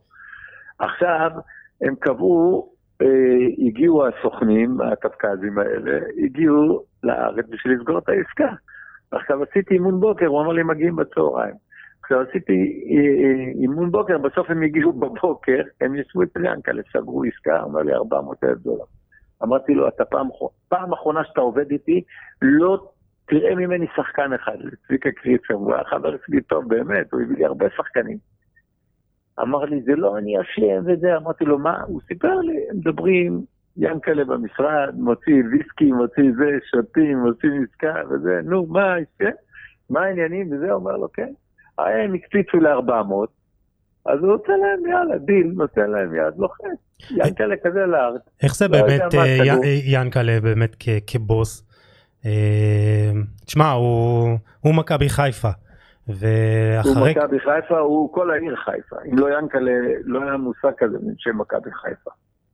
איך זה באמת אה, לעבוד איתו כי אתה יודע הבעיה הבעיה אצלו אה, לא תמיד אה, אף פעם לא הייתה כסף. באמת היו את כל השנים המאוד קשות של לא מכבי הייתה חיפה. איתו שום בעיה, אני לא מבין איזה בעיה. כן. שום בעיה. ינקלה זה... מה אני אגיד לך? זה, זה כלי לשלמות. אם אתה רוצה בוס בכדורגל, זה הבוס. היית יושב איתו? לדבר על אחרי בטח. משחקים? כל יום שני הייתי מגיע, כל יום ראשון, מגיע למשרד שלו, לוקח את כל הניתוחים שהייתי עושה עם הילדים של הקלטות, כבר ביום ראשון הייתי מגיע למשרד, יושב איתו, שותה קפה, אוכל צהריים, ועושה את, ה... עושה את כל הניתוח, אשתו הייתה מכניסה לי את זה, מכניסה, יום ראשון, יום שני מגיעים לאימון, הכל תלוי על הקיר, וכל אחד קורא, וכל אחד יודע מה הוא עשה ומה לא עשה. ככה זה היה כל השנה. נתקדם עוד קצת ברשותך למכבי תל אביב. אה, אתה בא כן. אחרי עונת אה, גלקטיקוס אה, פחות מוצלחת אוהו. ואתה מצליח, מצליח לייצב את את הספינה. מה באמת, תשעה שחקני, תשעה שחקני בית בהרכב. מי מי היה שם אתה זוכר? ואת כולם. שפונגין, אה, בצד שמאל, אה, איך קראו לו? סלם אה, אבוסיאם, נכון? לא, לא, סלם היה, אבל הוא לא שיחק. שיחק... דדי בן דיין מי היה שם? לא, לא, ילד צעיר, קטן. אני עכשיו חלק בשמות, לא משנה. בקיצור, שיחקו כולם, תמיר כהן, וכל מה שאתה לא רוצה, ילדים צעירים עם חלב על השפתיים. מה, מה, זה- איך, איך אתה מגיע לקבוצה כזאת שאני מניח שהמצב רוח ומנטלית מרוסקים אחרי כל כך הרבה השקעה ואתה אתה מגיע לשם באימון הראשון שבוע ראשון מה אתה רואה? אה, תשמע, שחררו את כולם, את כל הגלקטיקות, לא נשאר אף אחד. נשאר רק רוסו, ומתחילים לבנות את הקבוצה מחדש. אבל היה שלט גדול, אה, תמיר כהן, לירן כהן, אה, מי לא היה שם? היה שם, היו כמה שחקנים, אני מנסה עכשיו להיזכר, אתה לוקח אותי הרבה שנים אחורה. כן כן אני אעשה כולם- גם אה, חיפוש בגוגל ב, אה, בלייב אז אבל זה לא משנה אבל באמת איך אתה איך אתה באמת אה, אה, מחבר את הכל יחד. הנה אני אגיד מה? לך את השמות הנה אני אגיד לך אה, 2006-2007 אה, גיא סולומון קאלה אורי שטרית. אורי שטרית, נכון? התכוונת אולי? אה, כן. אורי שטרית היה מגן. וקובי מוסה ושרן ייני וקפילוטו. כן, שרן היה בקישור. גם נימני נשאר, אני רואה פה. נימני נשאר היחידי. ורוסו ויוסי שיפחון. מישאלו ותמיר כחלון. וסביבו כן. מישאלו שיחק אצלי גם כבלם וגם כקשר אחורי. אלה היו השחקני בית, שתמיר כהן, אלירן כהן, אה, מי עוד היה בהתקפה? עומר פרץ, רועי דיין. עומר פרץ, כן. אה, אה, יש עוד אחד, היה בצד שמאל, מנתניה. השם שלו... היו פה משה ביטון, רועי דיין, כל מיני... משה ביטון, רועי, רועי דיין, לא שיחק אצלי כבר. תמיר כחלון, יש פה יוסי כחלון, כן, כן, היה כן. מהנוער. אלה כל השחקני נוער שעלו. אז באמת, כאילו, איך אתה מחבר את כל ה... היה לי מסיקה מנתניה גם, כן. ארז מסיקה. אה, נכון, עם הקרחת. הוא היה על הקו, הוא היה עושה עבודה, עבודה שחורה טובה, שהוא היה אה, מכניס כדורים, ו... איך אתה מחבר וככה... שחקנים צעירים עם נגיד אה, רוסו ונימני, שהם בשלהי קריירה כזה? כן, רוסו היה שחקן, כמובן שחקן טוב, שחקן מצוין, אבל גם היה לו קצת בעיות אז. אתה יודע, הם באו מהגלקטיקוס ופתאום משחקים עם רק נימי ורוסו, והבאתי עוד בלם אה, זר, ושמתי הגנה, ממש ילדים. שרן יני, את... אה, היה כחלון, אני זוכר שעלה גם מהנוער, היו ממש שחקני נוער, ילדים עם חלב על השפתיים. איך אתה רותם את נימני ורוסו להצלחה של הקבוצה? תשמע, בכל זאת הם שחקני, שחקני על. זה היו שני שחקני על בכל הקבוצה הזאת. אז יכולת לסמוך עליהם שהם יובילו את הקבוצה? כן, עובדה שהם הובילו את הקבוצה. זה, זה קל שהיה שוער טוב, ובחנתי אותו, והבאתי אותו, והוא, איך אומרים, עשה יש, החלטתי לקחת אותו, ונסעתי לכל מיני ארצות לחפש שחקנים שם. ובסוף אה, נבנתה קבוצה שהיא התחרתה עם תקציב של 200 אה, מיליון, 180 מיליון, בית"ר ירושלים של גיא דמק. כן. אנחנו לא היינו על 30 מיליון. שנה לפני זה, זה, זה ברקוביץ' וכל הגלקטיקוס היו שם, והייתה קבוצה של 100 מיליון או יותר. מדהים, מדהים. אה, בעיניי, בעיניי ההצלחה של מכבי בעונה הראשונה, זה ההצלחה הכי היסטורית שהייתה אי פעם במכבי תל אביב עם שחקני בית. לא מנוסים, צעירים, גם המחליפים היו, כחלון, ילדים קטנים, עם, עם חלב על השפתיים, עוד עם גיל נוער היו. כחלון ועוד מישהו היה שם. פונגין, ילדים. שיטריץ', פונגין, מה הם היו? 19, 18. אתה נותן להם במה כזאת. אה, מי שהיה פה ושם מנוסה, אתה זוכר, אתה לא. זוכר את התקופה, אתה זוכר את שרן ייני? את ה... בטח אני זוכר. מה, מה באמת, כי אנחנו רואים אותו היום, ואנחנו רואים שחקן שהוא לא הכישרון הכי גדול, אבל הוא אבל כל הוא... כך חכם ודמות וקפטן. שחקן אינטליגנט ברמה גבוהה, הוא היה כל הזמן מתווכח, כל הזמן חוכמולוג כזה, אתה יודע, אבל זה לא גרע, אבל הוא היה גם, הוא היה גם uh, hard worker, היה עובד קשה באימונים, בכל מיני מצבים, בחור אינטליגנט מאוד, ולא בכדי הוא מחזיק עד בן כמה הוא? 36? כן, כן, משהו כזה. הוא היה עובד קשה, מתאמן, הכל, אבל היה קשקשן, אבל איך אומרים, העברנו לו את זה. אבל קשקשן אבל, בקטע uh, טוב. בטח, אני מניח. כן, ברוח טובה, והוא שיחק, הנה, אז הוא שיחק איתי את הקשר האחורי. אתה מבין, ילד שקיבל פתאום את המפתחות, ו- ו- ואתה רואה שחקנים... זיהית כבר אצלו אז את היכולות אה, המנהיגותיות שלו? כן, כן, היה לו. היה לו חוצפה חיובית, מה שנקרא. הוא היה בא, שואל אותך שאלות אה, חודרניות לפעמים, ורוצה תשובות. גורם לך לחשוב בתור מאמן. לא, הוא לא, גורם לך, אתה יודע, לחשוב לענות לו תשובות שיספקו אותו, אתה מבין? לא לחפש אותו ככה. כן. הוא היה ממש uh, מעמיק וכל זה, אבל כל הכבוד לו, אני תיארתי לעצמי שהוא, שהוא יתמיד והוא ישחק, כי הוא היה ממש חרוץ. תשמע, כושר גופני היה לו, עובד קשה, הוא דמות, פשוט. הוא דמות מדהימה באמת. אה, אני רוצה כן. שדווקא נתקדם לנושא הזה של הכוכבים וניהול סגל. אני מסתכל על ב- מביתר, יוסי אבוקסיס, אה, איציק זוהר אחר כך, אוחנה, ואז אני, אתה יודע, אה, ובני- אבוקסיס לא הגיע אליי ככוכב, שתבין אה, טוב. נו, אז בעונה השנייה, יוסי אבוקסיס התפתח, בעונה הראשונה כבר הוא פרח. הוא רכש לעצמו את זה בכבוד. אתה מבין? הוא עבד קשה בשביל להביא את הכבוד אליו. אבל אז? אז, אז, אז, אז אה, הוא באמת היה כוכב ונהיה גדול, ואז אתה אומר עם אה, אה, איציק זוהר ואלי אוחנה ושלוי, ובהפועל... וחרזי, כן. וכל... אימנת כוכבים, ואיך באמת אתה מנהל כוכבים, איך אתה מנהל אגו, לא מעט קבוצות היית בהם, ובאמת, כן, איך, לא אתה, קל. איך, איך אתה מסתדר, איך אתה עושה את זה? לא, לא קל לגמרי. לא קל לגמרי, ואני אספר לך פעם היה תקרית עם אלי אוחנה הגדול, שהוא היה הכוכב הכי גדול שבאמת אני מחזיק ממנו בכל תולדות המדינה אפילו. כן. אז היה לי איזה ויכוח באימון וכל זה, אתה יודע, פתאום ראיתי שזה עולה על טורים, הוא אמר לי איזה מילה וזה, אמרתי, טוב, סיים את האימון, שוק, הביתה. במקום להתעמת איתו, אמרתי, זה עכשיו לטפס על קירות, הורדתי את הקבוצה בהפגנתיות, והוא רץ אחריי, לא, אל תעשה, עשה לי טוב, אמרתי לו, אלי, עברת את הגבול, אתה רוצה להתקרב?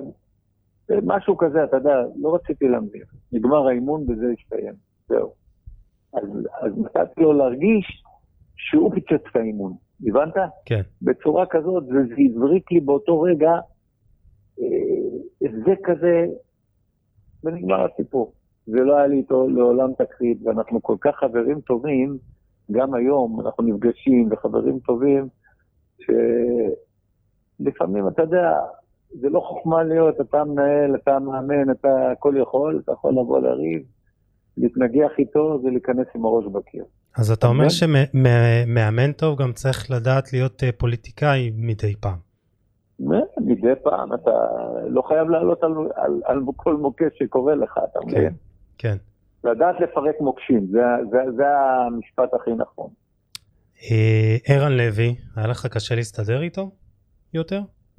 אה, לא היה לי קשה בכלל, אה, כי תראה, אם הוא היה שחקן חרוץ שעובד ו- ורץ ומשקיע וזה, לא, היה, לא הייתה איתו בעיה, אבל ברגע ששחקן עומד במגרש, ואתה מבין שזה שיש לו את הבעיטה ויש לו את זה, לא, זה לא יכול לגרום לבנות את הקבוצה עליו. מחר הוא לא עושה את הדבר הזה, אתה שווה, אתה יודע, לאפס. היו לך, היו לך טאקלים איתו למשל? לא היה טאקל, טאקל אחד ונגמר הסיפור, והוא לא במקום. אז אתה אומר או שמישהו מסתדר איתך בקו שלך או שאתה... מה זה בקו? זה, תראה, זה קו המקצועני, זה לא דבר שאני מביא המצאות או משהו.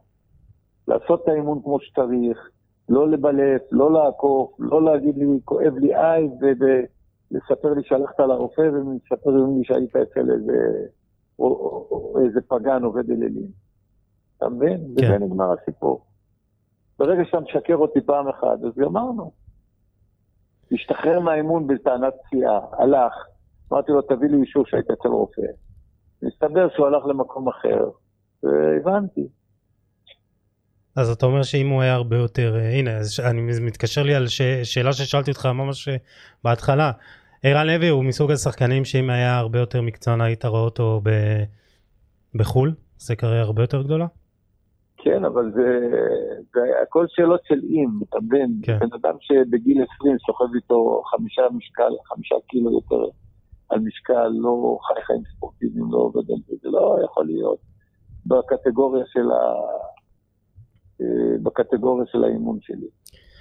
אני, אני רוצה לקפוץ איתך טיפה קדימה ואז לחזור אחורה ל-2017 כי זה מתקשר באמת למה שדיברנו עכשיו.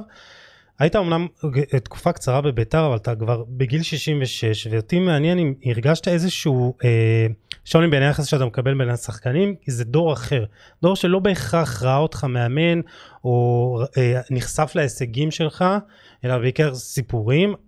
אה, הרגשת שאתה צריך להרוויח את המקום שלך את הכבוד שלך בצורה אחרת או ש...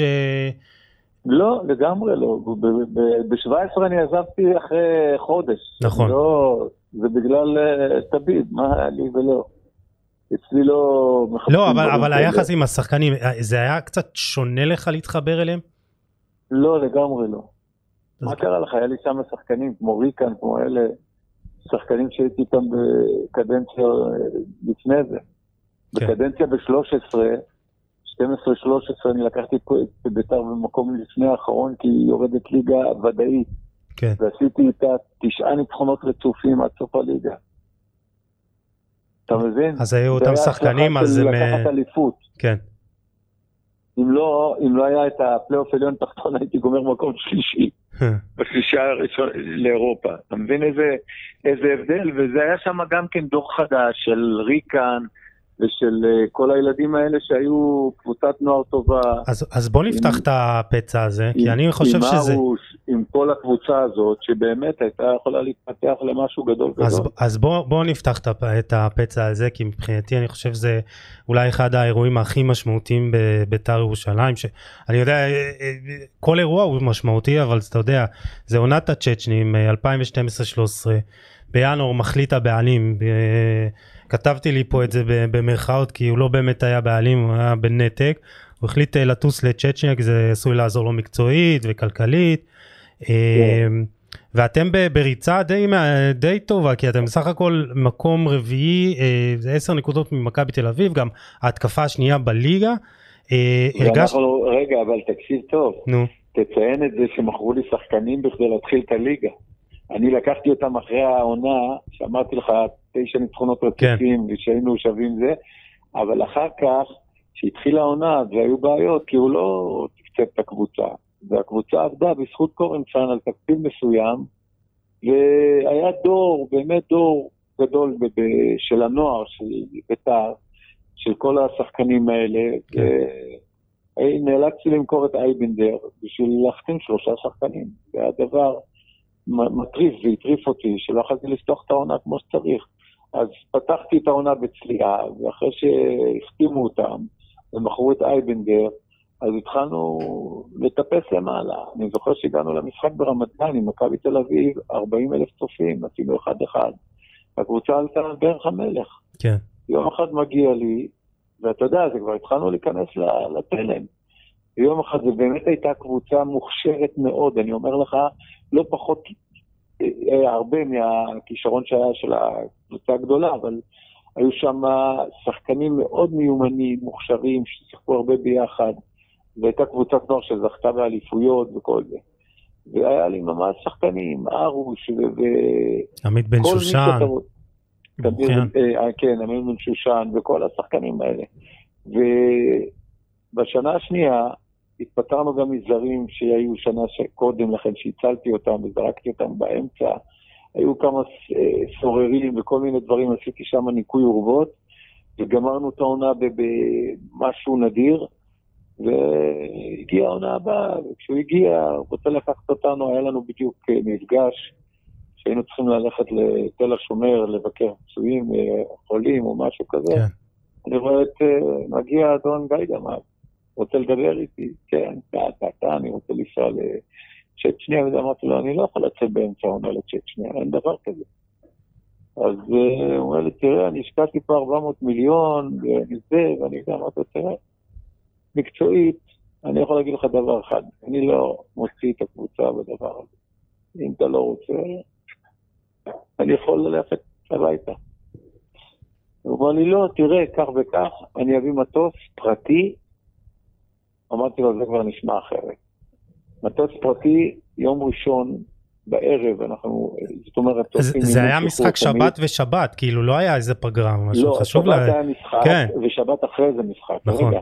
אבל אמרתי לו, אתה לוקח אותי עכשיו ביום ראשון בצהריים, טסים לשם, עושים אימון שחרור, למחרת יש משחק, צוחקים וחוזרים הביתה מיד.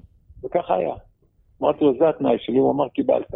מטוס פרטי, נסענו לשם, עשינו אימון שחרור של יום ראשון אחרי שבת, עשינו את הזה, למחרת שיחקנו, נגמר המשחק, חזרנו הביתה כמו שהיה. זה הכל. ואז אז לא היה לכם בכלל היה שם say. שחקן, היה, היה שם שחקן, אני נו. לא ידעתי שהם מוסלמים, עוד לא ידעתי ש... ידעתי שהמדינה מוסלמית, אבל שחקנים לא נכנס לזה, היה שם חלוץ מאוד התרש... התרשמתי ממנו. וזהו, אז הוא אמר לי, מה אתה אומר, שחקנים? אמרתי לו, החלוץ הזה היחידי שאני רוצה אותו.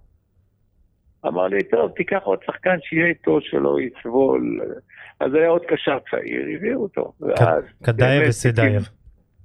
כן, אז הקימו עלינו שערורייה. אם הייתי יודע, הייתי קם והולך לפני זה, אבל סבלתי עד סוף העונה, איך אומרים, ייסורי טוב. לא האמנת שזה יכול להידרדר לשבר לא, שכזה? לא האמנתי, השחקנים פשוט פחדו לבוא לאימונים, איימו עליהם, פחדו לשחק, אתה לא מבין איזה דבר. תשמע, לא כי... תשמע, קדאייב היה אחלה חלוץ, אז סדאייב היה פחות... חלוץ מעולה, אחר כך הוא נסע, ל- נדמה לי, לגרמניה או לאיזה כן. מדינה, אוסטריה, הוא היה מלך השערים שם, הוא היה חלוץ אדיר הוא היה. נכון. אני אומר לך, אם הוא היה מגיע החלוץ הזה, ולא היה הסיפורים האלה, אנחנו היינו קבוצה, אני לא מדבר על אליפות, אבל קבוצת צמרת פר אקסלנס. עם דעה, לא, הייתם, הייתם. מקום רביעי, ב... כשחזרתם כן, הייתם מקום כן. רביעי, ו... אני אומר לך, התחלנו את העונה בצליעה, אחרי שמכרנו את, את אה, אייבינדר, כן. והגענו למקום רביעי אחרי המשחק של אה, מכבי תל אביב, עם 40 אלף צופים, ואחד אחד. כבר היינו בטראנס, ופתאום זה בא וגמר אותנו. אתם עשיתם מאז החזרה שלכם שני, שני, שתי תוצאות תיקו וארבעה הפסדים, הידרדרתם למקום השמיני ולפלייאוף התחתון, שם כן, כן, זה כן, מקום שלישי ממש. אבל זה כבר לא רלוונטי, אבל באיזה שלב אתה מבין ש, שקורה פה משהו גדול שאתה לא יכול לעצור, שאף אחד לא יכול לעצור, מאיזה בחינה? ש, שאתה רואה את הקהל שיש כן, בלאגן ו... ובית וגן. אני הייתי יוצא עם משטרה ובא עם משטרה. אתה יודע, אתה מבין מה זה להגיע לאימון? חששת על החיים שלך? שיפגעו בך? אני לא, לא חשבתי, לא פחדתי, אבל ראיתי את השחקנים, השחקנים היו שברי כלי, פחדנים, גמורים, מפחדים לשחק, מאוימים, כל הזמן הם קיבלו טלפונים. יום אחד לקחנו ל... לאחד השחקנים, לקחנו את הטלפון שלו, פתחו לו את הטלפון, ראו איזה איומים הוא מקבל, כל הזמן דו-שיח עם ה... לה פמיליה. ואוי ואבוי לך אם תשחק, ואוי ואבוי לך אם ככה. אתה ניסית באופן אישי אולי לדבר עם הקהל? לא, בשום פנים. אתה אמרת שאין... אה, הוא ש- שלח עליי איומים, ההוא מ... משהו מהנגב, שלח לי אה, בוואטסאפ, שלח לי איומים, אתה זה שהבאת את המוחמדים, אני יודע מה, יש לי עד היום, אני לא יודע איפה זה. אתה מבין? שלח לי איומים, אתה לא ת... לא ראיתי אותו ממטר, אני לא פחדן ולא מפחד. והגיע מצב שהם התסיסו את האוהדים, שאפילו ילדים, ילדים בני עשר היו יורקים עליך, מקללים אותך, כל אימון אתה יוצא וחוזר עם, משטרות. לא, לא חשבת לקום ולעזוב כאילו באיזה, אתה אומר בואנה אני אני, אני הבאתי לא אליפות, עזבתי בגלל השחקנים, רק בגלל השחקנים. אני כאב לי לראות את השחקנים, איך הם מידרדרים, איך הם פוחדים, איך הם... זה היה ממש זוועתי. כי היא אף אז שיחק איתי, הוא היה ילד בן 18. כן, כל השחקנים האלה, אתה יודע, אתה רואה איזה שחקנים היו מוכשרים שם, זו הייתה קבוצה שאתה צריך לדבר חזק בליגה. והוא גמר אותה. כן. תשמע זה היה פשוט אה, מדהים, זה שבר עצום, אה, בית וגן אה, הוצת שם ואנחנו, אתה יודע, כל הזמן מדברים על הקהל של בית"ר ועל זה שהוא קובע סדרי יום ואתה יודע, אתה יודע שבשנת 13, כשחזרתי, נו, באו לי מה- לה- לפמיליה. ירדו למגרש, כשחזרתי, כולם שמחו, אבל בא, ירדו לי שניים. הוא אומר לי, תזכור מה שעשית אמרתי לו, יאללה, הביתה, אל תתחיל עוד פעם את הסיפור. כן, אתה מבין? חשבו לאיים עליי או משהו כזה. ובעונה הזאת, ב-13, זו הייתה, איך אומרים, הפריחה הגדולה שהצאתי אותה מהבוס, מירידה.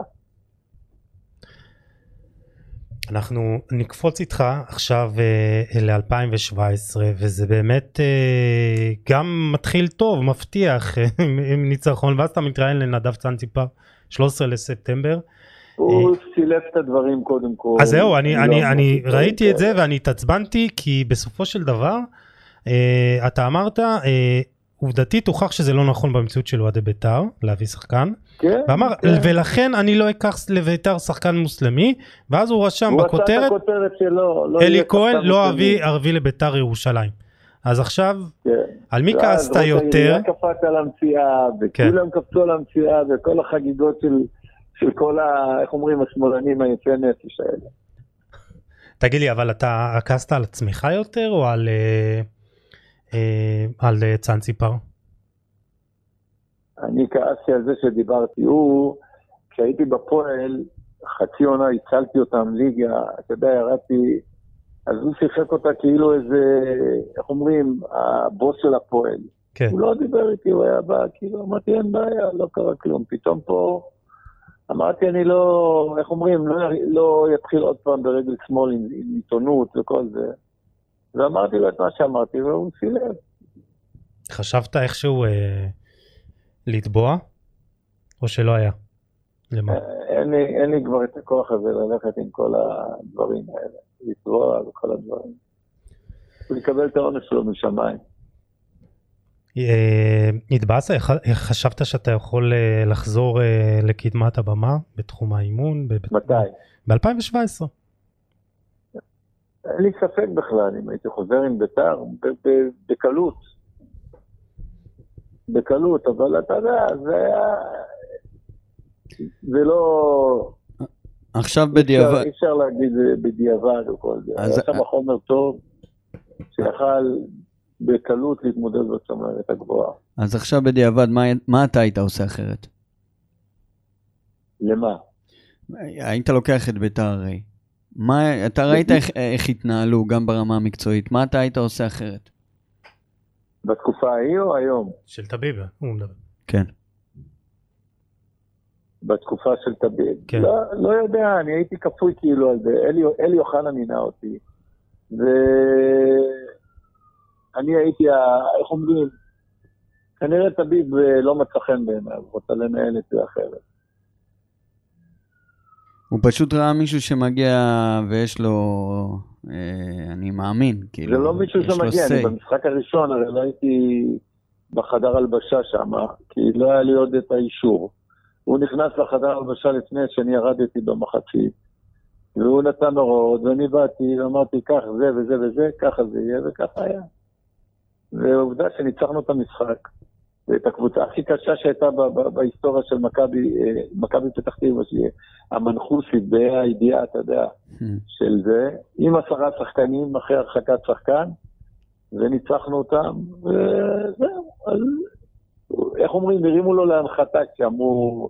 אז הוא ניצל את זה. אה, אה, קטע גזעני, אתה מבין? בעונה שעברה אחרי ההתפטרות של ארווין קומן אה, זרקו את השם שלך אה, לחזרה לביתר. אה, זה היה רציני? מתי? בעונה שעברה. לא, לא, לא דיברו איתי, אני לא... אז לא לא באמת. אלי אוחנה אה, פנה או חשב לפנות? היית לא מגיע יודע. לביתר? אני, אני בקשר עם אלי אוחנה, לא דיברתי איתו על זה. מה אתה חושב על אה, כל מה שקורה בביתר? אה, אתה יודע, אני לא יודע מתי בביתר יש יהיה שקט וזה, אבל כאילו ב- בשנה האחרונה כל הבלגן עם הקהל ועם אה, חוגג, אה, מה, מה יש לך להגיד על כל מה שקרה? שמע, ביתר כמו ביתר. משהו כשלא הולך טוב, וכשהכדורגל לא מתנהל כמו ש... בוא נאמר, למראית עין לפחות, כלפי האוהדים. האוהדים רוצים לראות קבוצה טובה, אטרקטיבית, ולא חייב להיות אה, בהשקעות של מיליונרים או השקעות של מיליונים. וראה ערך אה, בתקופות שאני אימנתי שלא היה כסף, ועשינו ניצחונות, והקבוצה התלהבה, והקבוצה עשתה הרבה דברים. לאו דווקא עם כל ה... אה, איך אומרים, הטייקונים שבאו ועשו הרבה רעש, ולפעמים זה היה רעש וצלצולים. אז אה, כך שזה... בביתר האווירה קובעת הכל.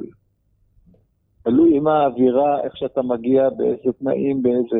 עכשיו, אם מתחילים להצהיר בגבוה, מגיע מישהו מיליונר ומתחיל להצהיר, אז זהו, הציפיות עולות, ואז האכזבות יחד איתן מגיעות, מכל דבר קטן. ולעומת זאת, אם אתה מתחיל בצנעה ואתה מביא קבוצה, אתה בונה קבוצה אטרקטיבית, בדרך כלל עם הרבה שחקנים מקומיים, שזה מדבר מאוד מאוד לקהל בבית"ר ירושלים. אז זהו, אז, אז אתה, אתה היית בשנים האלה אה, הקשות. של טביב, של קורנפיין, אני גם הייתי מאמן כושר עשר שנים שם במחלקה בתקופה הזאת, אחרי כן. גיא דמק, לא השקיעו במחלקת הנוער של ביתר, גם חוגג, זה היה...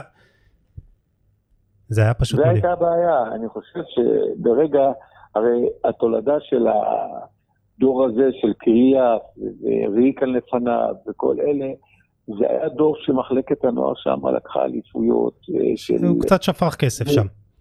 הביא שחקנים מבחוץ, אני אומר שהוא קצת שפך כסף, גיא דמק, הביא קצת שחקנים מבחוץ, דסה כאלה וזה. כן, אז אני אומר, היו שחקנים שהגיעו, אתה יודע, לרמות הגדולות, וביתר נראתה טוב, והקהל דחף אותם, והקהל הוא פקטור מרכזי מאוד. אנשים לא מבינים שתמיד אני, איך אומרים, את הקלישאה הזאת שהשחקן ה-11 זה נבנה ממני, תמיד הייתי אומר שהקהל הוא השחקן ה-11. וזה, ה-12, סליחה. אז אה, זה היה הרבה הרבה קשור לביתר, כי ביתר, כשהקהל היה דוחף אותה, אז היית מרגיש עוד, עוד שחקן על המגרש, שחקן מרכזי. ו, ותמיד הקהל נקשר עם השחקני בית. הרבה הרבה קשור לשחקני הבית. עד היום אתה רואה את המוטיבים של, נגיד קריאף, גם נחשב שחקן בית, עוד שחקן מוביל. תמיד היו שם... אתה יודע שאני זוכר, אתה יודע מה אני זוכר? סליחה שאני קוטע אותך. אני הייתי כן. מאמן כושר אז כשזה, ואני זוכר שאיזה פעם אחת שלחת את קריאף להתאמן אה, בחוץ או לרוץ בחוץ, או הוצאת אותו, ואני זוכר אותו ככה עושה את הסיבובים בבית וגן, וככה שאלתי אותו מה, כן, מה קרה. כן, הוא מה... היה קצת מורדן, מרדן לפעמים, אתה מבין. אז, אז, אז שלחת אותו לרוץ כדי להתיישר? חזר? יכול להיות, כן. זה, זה כן, אני לא, אתה יודע, לא הייתי זורק מהאימון, חבל להפסיד את השחקן, אתה מבין? להפסיד את האימון, שירוץ מסביב או דברים כאלה. אלי, אתה... הוא היה קצת חוצפן, אבל בסדר.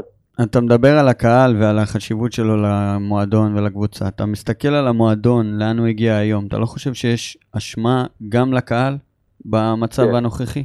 בטח שיש אשמה, אין ספק. כי... כי הקהל אה, גרם גם לבעיות, אה, כמו הבעיות הגזעניות האלה שתמיד הם עשו ופרצו למגרש ו, ועשו רע לקבוצה. זה ערך מה שקרה לי אז עם הצ'צ'נים. זה היה הדבר, החותמת הכי גדולה שהייתה אי פעם בהיסטוריה. אתה חושב שזה מרחיק את האנשים הטובים, כמו ינקלה, שרוצים להשקיע ויש להם כסף? ברור, ינקלה היה לפני כולם בביתר. איך פספסנו אותו, אני אומר לך. ינקלה לא קיבל את ביתר, כי הייתה שם נבחרת הנהלות, אה, אתה יודע, מקומית, שלא נתנו לו, אחרת הוא היה ספונסר שלהם שם. כן, וולבו שם ב... אם ינקלה היה לוקח אותם היום, המועדון הזה היה נראה לא פחות ממכבי חיפה, אולי יותר. אתה מאמין שהקהל של הפמיליה גם הוציאו אה, שלשום, אתמול, איזה הודעת... אה, הבהרה, להפסיק עם הקריאות הגזעניות וה, והאלימות, אתה מאמין שדווקא עכשיו אפשר אה, לבנות, לבנות על זה? הלוואי. שה... כן? הלוואי, אני רוצה להאמין ואני מקווה בשביל בית"ר, שאם יפסיקו עם הקטע של הגזענות ויתחילו, איך אומרים, נטו לבוא לקבוצה עם כל הנשמה, כי הקהל הוא שחקן, הוא פקטור אדיר ביותר. מי כמוני יודע ומי כמוכם, מי שמעורב בכדורגל, מבין כמה הקהל הוא פקטור, בייחוד לבית"ר. זה דברים שלא ניתן אה, להאמין אפילו. רק מי שהיה וחווה את הדברים האלה יכול אה, לתאר את ההרגשה הזאת. זה פקטור אמיתי ביותר. אתה יודע, בעונת האליפות הורידו אותנו בשער הגיא. לקחו אותנו על הידיים, אה, לכניסה לירושלים. האוהדים היו בטירוף. אני מספר לך דברים, אתה יודע שאתה... אבל אז, אז ב-96-7 הייתה, היו קללות גזעניות, היו אה, זה, אני... תמיד היה. היו קצת פה ושם, אבל לא היה, זה לא עלה על הפרק בכלל. זה לא היה... מה, זה היה שולי כאילו יחסית למה שקורה היום? מאוד שולי. זה לא היה מתוקשר פשוט, זה תמיד היה. לא מתוקשר ולא עלה אף פעם בעיתונות ולא דיברו על זה, ופתאום יום בהיר אחד מישהו כנראה שם את זה על, על הפרק, אתה יודע, וזהו, זה התחיל לעלות. אתה חושב שעושים איזה עוול מסוים לאוהדים של בית"ר, שסך הכל יש אלימות כן, ויש כי גזר... יש רוב האוהדים של בית"ר הם, אוהדים נפלאים, אני אומר לך, זה אוהדים קנאים אמנם, אבל הם רוצים אחרי הקבוצה, אתה לא מאמין ואתה לא יודע לאן הם מגיעים. לכל מקום, בכל פינה בארץ. היינו עושים משחק אימון באילת, פתאום מגיעים איתנו אוהדים, אנחנו כבר... לשם אנחנו מגיעים, אנחנו רואים חצי מדינה שם, היי, יודעים שביתר באה לאילת. אה, דוגמה, נקודות כאלה, אתה מבין? כן. ואתה רואה, בטבריה פעם, עשינו משחק אימון בטבריה, שם האיצטדיון התפוצץ, כאילו אתה יודע מה הגיע, אבל בכל מקום בארץ, איפה שתדרוך, ביתר מופיעה שם קהילת אוהדים, כמות בלתי נדלית של אוהדים. וזו קבוצה הכי אהודה בארץ. מילה על יוסי אבוקסיס כמאמן, אה, זיהית אצלו מאפיינים של מאמן גם בעבר? איך? על יוסי אבוקסיס כמאמן, כן. זיהית אצלו כשהיה שחקן אה, את המאפיינים שאתה אומר בואנה יכול להיות אה, מאמן גם אה, בטח, טוב? בטח, היה לו מנהיגות מד- מדהימה במשחק, בקבוצה. אתה מאמין שהוא יהיה, שהוא יתפתח עוד יותר כן, ודובר על כן, אה, נבחרת, אה, הצלחה עם למה בית"ר, לא? אתה מאמין ש... בהחלט, בהחלט מגיע לו והוא ראוי לזה והוא הוכיח את זה והוא עוד יוכיח את זה. אה, אם יהיה לו את הכלים, תראה, הוא עכשיו נקלע, זה קורה למאמן, לפעמים אתה נקלע לקבוצות, פה משהו לא הולך, פה משהו לא מסתדר, או שעשית בחירה לא הכי טובה, וזה קורה. אני לא התביישתי לקום, שלוש פעמים עשיתי בחירות, שבאתי לקבוצות, למועדונים, והבטיחו משהו והכל, ואמרו לך, כאילו, לא ספרו אותך, וקמתי, אמרתי, אחרי חודש אני הולך הביתה, מה קרה? לא מתבייש לעשות את זה, למה שאני אתבוסס במיץ ואני אעבוד בלי כיף, בלי הנאה? אני מוכן לקחת קבוצה במצב הכי קשה, אבל אני יודע שיש תקווה ואני מאמין, וכולם נותנים לך גיבוי ואתה יוצא מהבוט הזה. כמו שעשיתי ב-2011. כן. מקבוצה יורדת ליגה, אם לא היה שם את ה... את הזה, היית מקום שני שלישי. טוב, יש, לאירופה. יש לי עוד אלה נושא, דברים שאתה... יש לי עוד נושא חשוב של אה, שני נושאים שחייב להספיק, אז ממש ננסה לעשות את זה בקצרה. אה, דמות שהייתה לך מטעם מערכת יחסים אה, מאוד אישית ואף מורכבת. אה, ויקי פרץ, זיכרונו לברכה, גם אה, הלך אה, לעולמו בנסיבות מאוד טרגיות. ויקי היה בן משפחה שלי, היא כן. קרבה משני מקומות. אוקיי. אז, והיחסים, תשמע. מערכת היחסים איתו הייתה קצת מורכבת ממה שהבנתי. רק בסוף, כן. שהוא עשה לי את זה במכבי תל אביב. מה היה? מה היה, הוא, איך אומרים, הוא נשאר אחריי, אם אני עוזב, תעזוב איתי. זה היה דברים לא יפים, וקרה מה שקרה. כן. ו... לא נדבר עליו, איך אומרים, זיכרונו לברכה, אני לא רוצה להקים, כן. אבל אני הרגשתי מין, איך אומרים, סכין בלב. כן, אבל אה, אחרי שבאמת הוא הלך לעולמו, אז אה, הלכת להלוויה ולשבעה, ויש הכל, הכל, הכל. עד היום אני בקשר עם אשתו, והכל בסדר. לך איזושהי חרטה מסוימת שאתה אומר, בואנה הייתי אולי אה, צריך להפשיר את היחסים אה, שלא הספקת לעשות את זה? לא, אני לא חושב, זה לא היה מצידי בכלל, זה היה רק מצידו. זה קטע שהוא עשה את זה ברגע של טיפשות. הבנתי. ואחרי יום אחד הוא פוטר. כן, אז זה לא... אז כעסתי, אין מה לעשות. אבל די, אני, איך אומרים, זיכרונו לברכה, תיזכר לטוב, בהחלט. ושכחנו מזה. טוב, ובמעבר חד, אה, באמת נושא אחרון, כי אמרתי לך אפשר לדבר איתך שעות ואני אומר לך לא, לא, לא נגעתי עוד בקריירה שלך כשחקן ושמשון וזה, אבל אולי ב- לפעם אחרת. אה, ביולי 2020 אתה מתמנה לוועדת האיתור אה, של הנבחרות ותספר לנו קצת איך זה עובד, לאחרונה אישרתם את המינוי של אלון חזן למאמן הנבחרת, מה באמת אה, גרם לכם להאמין, להבין שהוא האיש הנכון? אה, קודם כל, התקציב. אה, אנחנו ראינו את התקציב שעומד 200 אלף דולר או 250, משהו כזה, זה לא תקציב שאתה יכול להביא מאמן מחו"ל, פחות ממיליון דולר, אף אחד לא יקום ויבוא אליהם. אוקיי, ואלון חזן עשה כברת דרך, עבר פה, איך אומרים, עם איזה חתחתים או עם עבר כמה מהלכים טובים, והגיע לבשלות. ואני חושב שבעבר מאמני נבחרת ישראלים עשו עבודות יפות וטובות, להבדיל ממאמנים מחו"ל, שלא הצליחו לעשות ולטפס לרמות הכי גבוהות. עובדה שמאז ששפר הגיע במקסיקו 70, אף אחד לא הצליח לעשות את זה. וגם כשהוא עשה את זה, הוא בא עם ערכים של גרמניה, והוא הביא סטנדרטים, והוא עשה עבודות ודברים שונים בתכלית מה שהיה הכדורגל. אף אחד לא הכיר את זה. הוא התחיל דווקא טוב, אה, חזן. כאילו יש גם uh, סיכוי טוב וגם עם השיטה החדשה להגיע לטורניר גדול. Uh, אתה אופטימי כן, שנצליח? יש שחקנים, יש, יש דור מוכשר. כן. אפשר לשלב דור באולימפית, יש שחקנים מאוד מאוד מבטיחים, אתלטים שמשחקים באירופה. יש פה דגוריאנים שמשחק באיטליה. זה הולך להיות אה, דבר שמדהים עם נתונים אירופאים, עם מהירות, עם גובה. יש הרבה שחקנים מוכשרים. אני אומר, זה, זה שחקנים ש... ייתנו את הטון. צריך לדעת ללהק אותם ולהביא אותם למבצעים, למטרות. היום יש לך כמה מטרות שיש לך הרבה טורנירים שחייבים לתפוס איזה טורניר אחד ולהשתלב בפנים. חייבים להרים בחזרה את הנבחרת. אתה, אתה גם אה, היית חלק מהוועדה שבחרה את אה, ילך חוס, המנהל הטכני כן, של הנבחרות כן. הצעירות, וגם את אה, בוני גינזבורג. אני זכיתי לטוס לגמר אליפות אירופה לנוער, ויצא לי לדבר איתו, וגם עשיתי, עשינו פרק עם בוני גינזבורג. אה, תשמע, אני באמת לא הכרתי את אה, ילד, וגם הוא בן אדם שלא לא התפרסם, לא, לא אוהב לדבר, ו, וישבתי איתו וכמה דקות. רקורד, אנחנו, אנחנו לא דיברנו איתו רק כשקראנו לו לרעיון, נו. אבל אה, יש לו רקורד אדיר, והוא בעל מקצוע ברמות. מה, מה גרם לכם לבחור בו?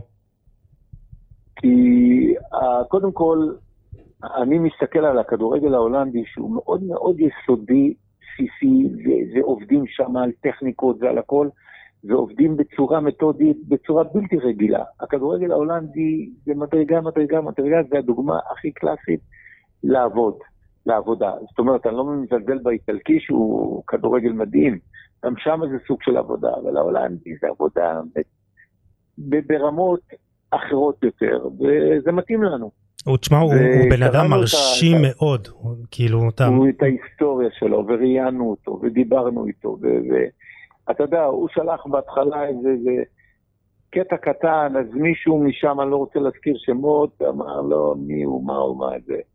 לא משנה מה, בסוף שהוא שלח את הרקורד האמיתי שלו, וקראנו ודיברנו וראיינו אותו, זה היה, איך אומרים, שאפו. ישר כל, כל הקודמים או כל האחרי זה כבר ירדו, ירדו מהפרק. עשיתם, אני, אני מהמקום שלי עשיתם אה, בחירה מדהימה, כאילו, אתה, אתה חושב שההצלחה של נבחרת הנוער זה התחלה של אה, פירות של הצלחה של העבודה שלו? בטח, אין, אין לי ספק, גם אה, מדברים הרבה מהשטח, את הסדר שלו, את הדברים שלו, ואת הירידה לפרטים שלו והכל. אני לא כל כך מעורה בזה, אבל אני שומע מפה ומשם כל פעם אני מקבל פידבקים, ואני מבין שהוא משהו עילוי עילוי, והוא עוד ירגישו את העבודה שלו עוד הרבה הרבה שנים אחרי זה. שאלתי אותו וגם את בוני, אה, אתה חושב שיהיו החלטות פוליטיות כאלה או אחרות שימנעו ממנו לקבל החלטות כמו אה, יש לו רעיון אה, לאחד את הליגות ולעשות את הליגות, הליגות הנוער, נערים שיהיו ברמה הרבה יותר גבוהה, תחרותיות, החזקות ישחקו מהחזקות, אתה מאמין ש, אני, ש, שייתנו לו לבצע את ההחלטות אני האלה? אני רוצה להאמין ש... יקבלו לפחות את ההמלצות שלו ויעשו, אתה יודע מה, אם לא את הכל, יעשו חלק, חלק נכבד, כן. כי, כי הוא מאוד מנוסה בדברים האלה, הוא עשה את זה אפילו בברית המועצות נדמה לי, הוא הגיע למקומות שקשה להאמין, והוא עשה עבודה ויש פידבקים ממנו מדהימים. כן. ויש לנו באמת אוצר ביד, וצריך לדעת לקבל ולעשות ולצאת מה, מהקיבעון שלנו. אנחנו קיבעון 40-50 שנה, מה, לא עשינו כלום. אתה יודע, תמיד אני... בן אדם, כן. בא בן אדם ומציע את הדברים, והוא בעל מקצוע עם קבלות, עם הכל, אז ללכת, לעשות את השינוי הזה, ואולי סוף סוף אנחנו נצא מה, מהקיבעון הזה. אני, אני לחזור מסכים, להיות, אני אה, תמיד אומר שזה באמת לא משנה מי יאמן את הנבחרת הבוגרת, יגיע לפה גוורדיאולה קלופ או שניהם ביחד, כן, אם, אם עדיין לא היסודות- יקבעו, התהליך, הבנייה שמתחיל מלמטה, הוא יפלוט שחקנים מוכשרים וטובים, וזה בלית ברירה, זה, זה יפגע ו- וזה ישליך על הנבחרת הבוגרת ויביא אותה להצלחות. אני, אין לי ספק. אני, אתה רואה עכשיו כמה שחקנים שיוצאים לאיטליה. אתה שמעת על פוטגוליאני בארץ? לא, הוא היה בנוער של מכבי חיפה, כן. פתאום קנו אותו קבוצה איטלקית. אתה מבין? זאת אומרת שיש יש שחקנים בנבחרות האלה הצעירות, האולימפית והצעירה והנוער וכל אלה. מה, מה אתה חושב על אה, אותם. אוסקר גלוך? מדברים עליו כ... אז אני רואה, זה, זה, זה כוכב שצמח. תראה, היום זה נראה כאילו, אה, איך אומרים, שושנה במדבר, אבל פעם היה לך הרבה ברקוביצ'ים ואוחנות, וכל השחקנים האלה היו פורחים כמו פטריות אז איך אתה. מסביר שאז הכישרון הרבה היה, היה הרבה יותר גדול והיום אנחנו פתאום אני מתלהבים? אגיד לך משהו, אנחנו מדינה שאיך אומרים כבר של מדינת העשירים, כן. התפתחו פה ענפי ספורט, טניס וכל זה, פעם ידעו רק מה זה כדורגל וקצת כדורסל ולפעמים כדוריד שם ברחובות, אה, ראשון רחובות, אתה מבין? היום זה בכל הארץ, ענפי ספורט, אתלטיקה, זה התפשט, כבר לא מגיעים הכמויות הגדולות לכדורגל. ומה עוד שאין לך איזה משהו, איזה מודל של הצלחה, של משהו מטורף. נגיד עכשיו עם מכבי חיפה, מכבי תל אביב יצליחו קצת באירופה, נבחרת, זה ידליק הרבה הרבה ניצוצות וזה יורד לנוער ו... כן. וגורם לשחקנים לפנות לכדורגל.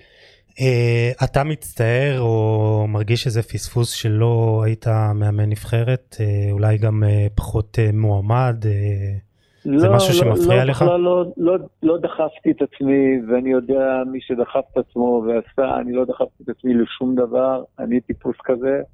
מה שמגיע לי אני אקבל, מה שאני רוצה אני אעשה. אני לא, גם היום אני כל, כל שנה מקבל הצעה, ואני לא רוצה לאמן, די, אני רוצה לנוח קצת. אתה לא מנהל מקצועי במודיעין או משהו? אחר. מה זה? אתה לא מנהל מקצועי במודיעין? לא, אני. עזבתי שם. אם הייתי רוצה, אם אני אקבל הצעה טובה של קבוצה ברמה, מנהל מקצועי, משהו רציני שאני יכול לעשות פה, איך אומרים, את הדברים כמו שצריך. אתה רוצה שברק לעשות. אברמוב אה, יתקשר אליך, יגיד לי- לך אלי בוא? אני, היה לי עסקים אחרים עם אברמוב. לא, אז זה לא יקרה, אתה אומר. לא יודע, הכל יכול לקרות בעולם. אה, ובייחוד למועדון מועדון כמו בית"ר בכלל. תשמע, אני, אני, אני רק מייחל שיהיה איזה אה, כמה ימים או שבועות של, של שקט, קצת שקט תעשייתי, אה, לא צריך יותר מזה, ו, ואז אפשר לחלום קצת יותר גדול. שאלון סיום לקצר זה ממש כאילו מילה, שתיים, אני רוצה ונסיים, כי אנחנו כמעט שעתיים, תשמע זה מרתק, אבל חייב ככה לחתור לסיום. השחקן הכי גדול שאימנת, ואם זה איוון ירמיצ'וק, אז תן לי שם אחר. אוחנה. אה, גדול. אתה מדבר על זרים או על ישראלים? גם וגם, יאללה, זר אחד, אה, אחד גדול. ו... ישראלי, אוחנה. זר, ירמצ'וק. ואצלך אה, השחקן הכי טוב, כי יש ככה כאלה שמבדילים בין גדול לטוב, אז השחקן הכי טוב, מה זה טוב? טוב וגדול בעיניי אלי אוחנה. כן. זה בכל הקטגוריות. אה, המאמן שהיה לך הכי קשה לשחק מולו, לשחק מולו... אני מנסה לראות איזה קרבות היו. לא קשה לי עכשיו ל... קשטן כזה, אני יודע, מי, מי עוד היה שם, אה, אני חושב. שקשטן. כן. אה, הרגע הכי קשה בקריירה, כמאמן, הרגע הכי קשה בקריירה זה המשחק של הסרוחים שהפסדתי את האליפות. והכי גדול, אני חושב שאתה, מה תגיד. האליפות של בית"ר. ודמות אחד מעולם הכדורגל שאתה רוצה לשבת איתו עכשיו אה, על קפה ולשאול אותו את כל השאלות אה, בעולם. דמות כמודל או מה? או כן, סתם, אה, מודל, קצת לדבר על החיים, על הכדורגל. תראה, אני מדבר עם אנשים, אבל לא, אני בקשר עם אלי אוחנה, אני יושב, נפגשים לפעמים, מדברים עם עוד אנשים. לא יודע. זה יכול לקרות, זה יכול לא לקרות. תשמע, אני שואל את השאלה הזאת אה, את כל אה, מי שבא אלינו, אה, איפה אתה בעוד חמש שנים, אבל בוא תגיד לי, איפה אתה בעוד חמש שנים? מה אתה מתכנן כזה רחוק? אני לא, לא מתכנן, אתה יודע, בשנים האחרונות קרו הרבה דברים, אתה יודע, מאז, מימי הקורונה, משהו השתנה בכלל בעיצוב של החיים כאן. אני מסתכל על הארץ, אבל הארץ זה תל אביב. כן.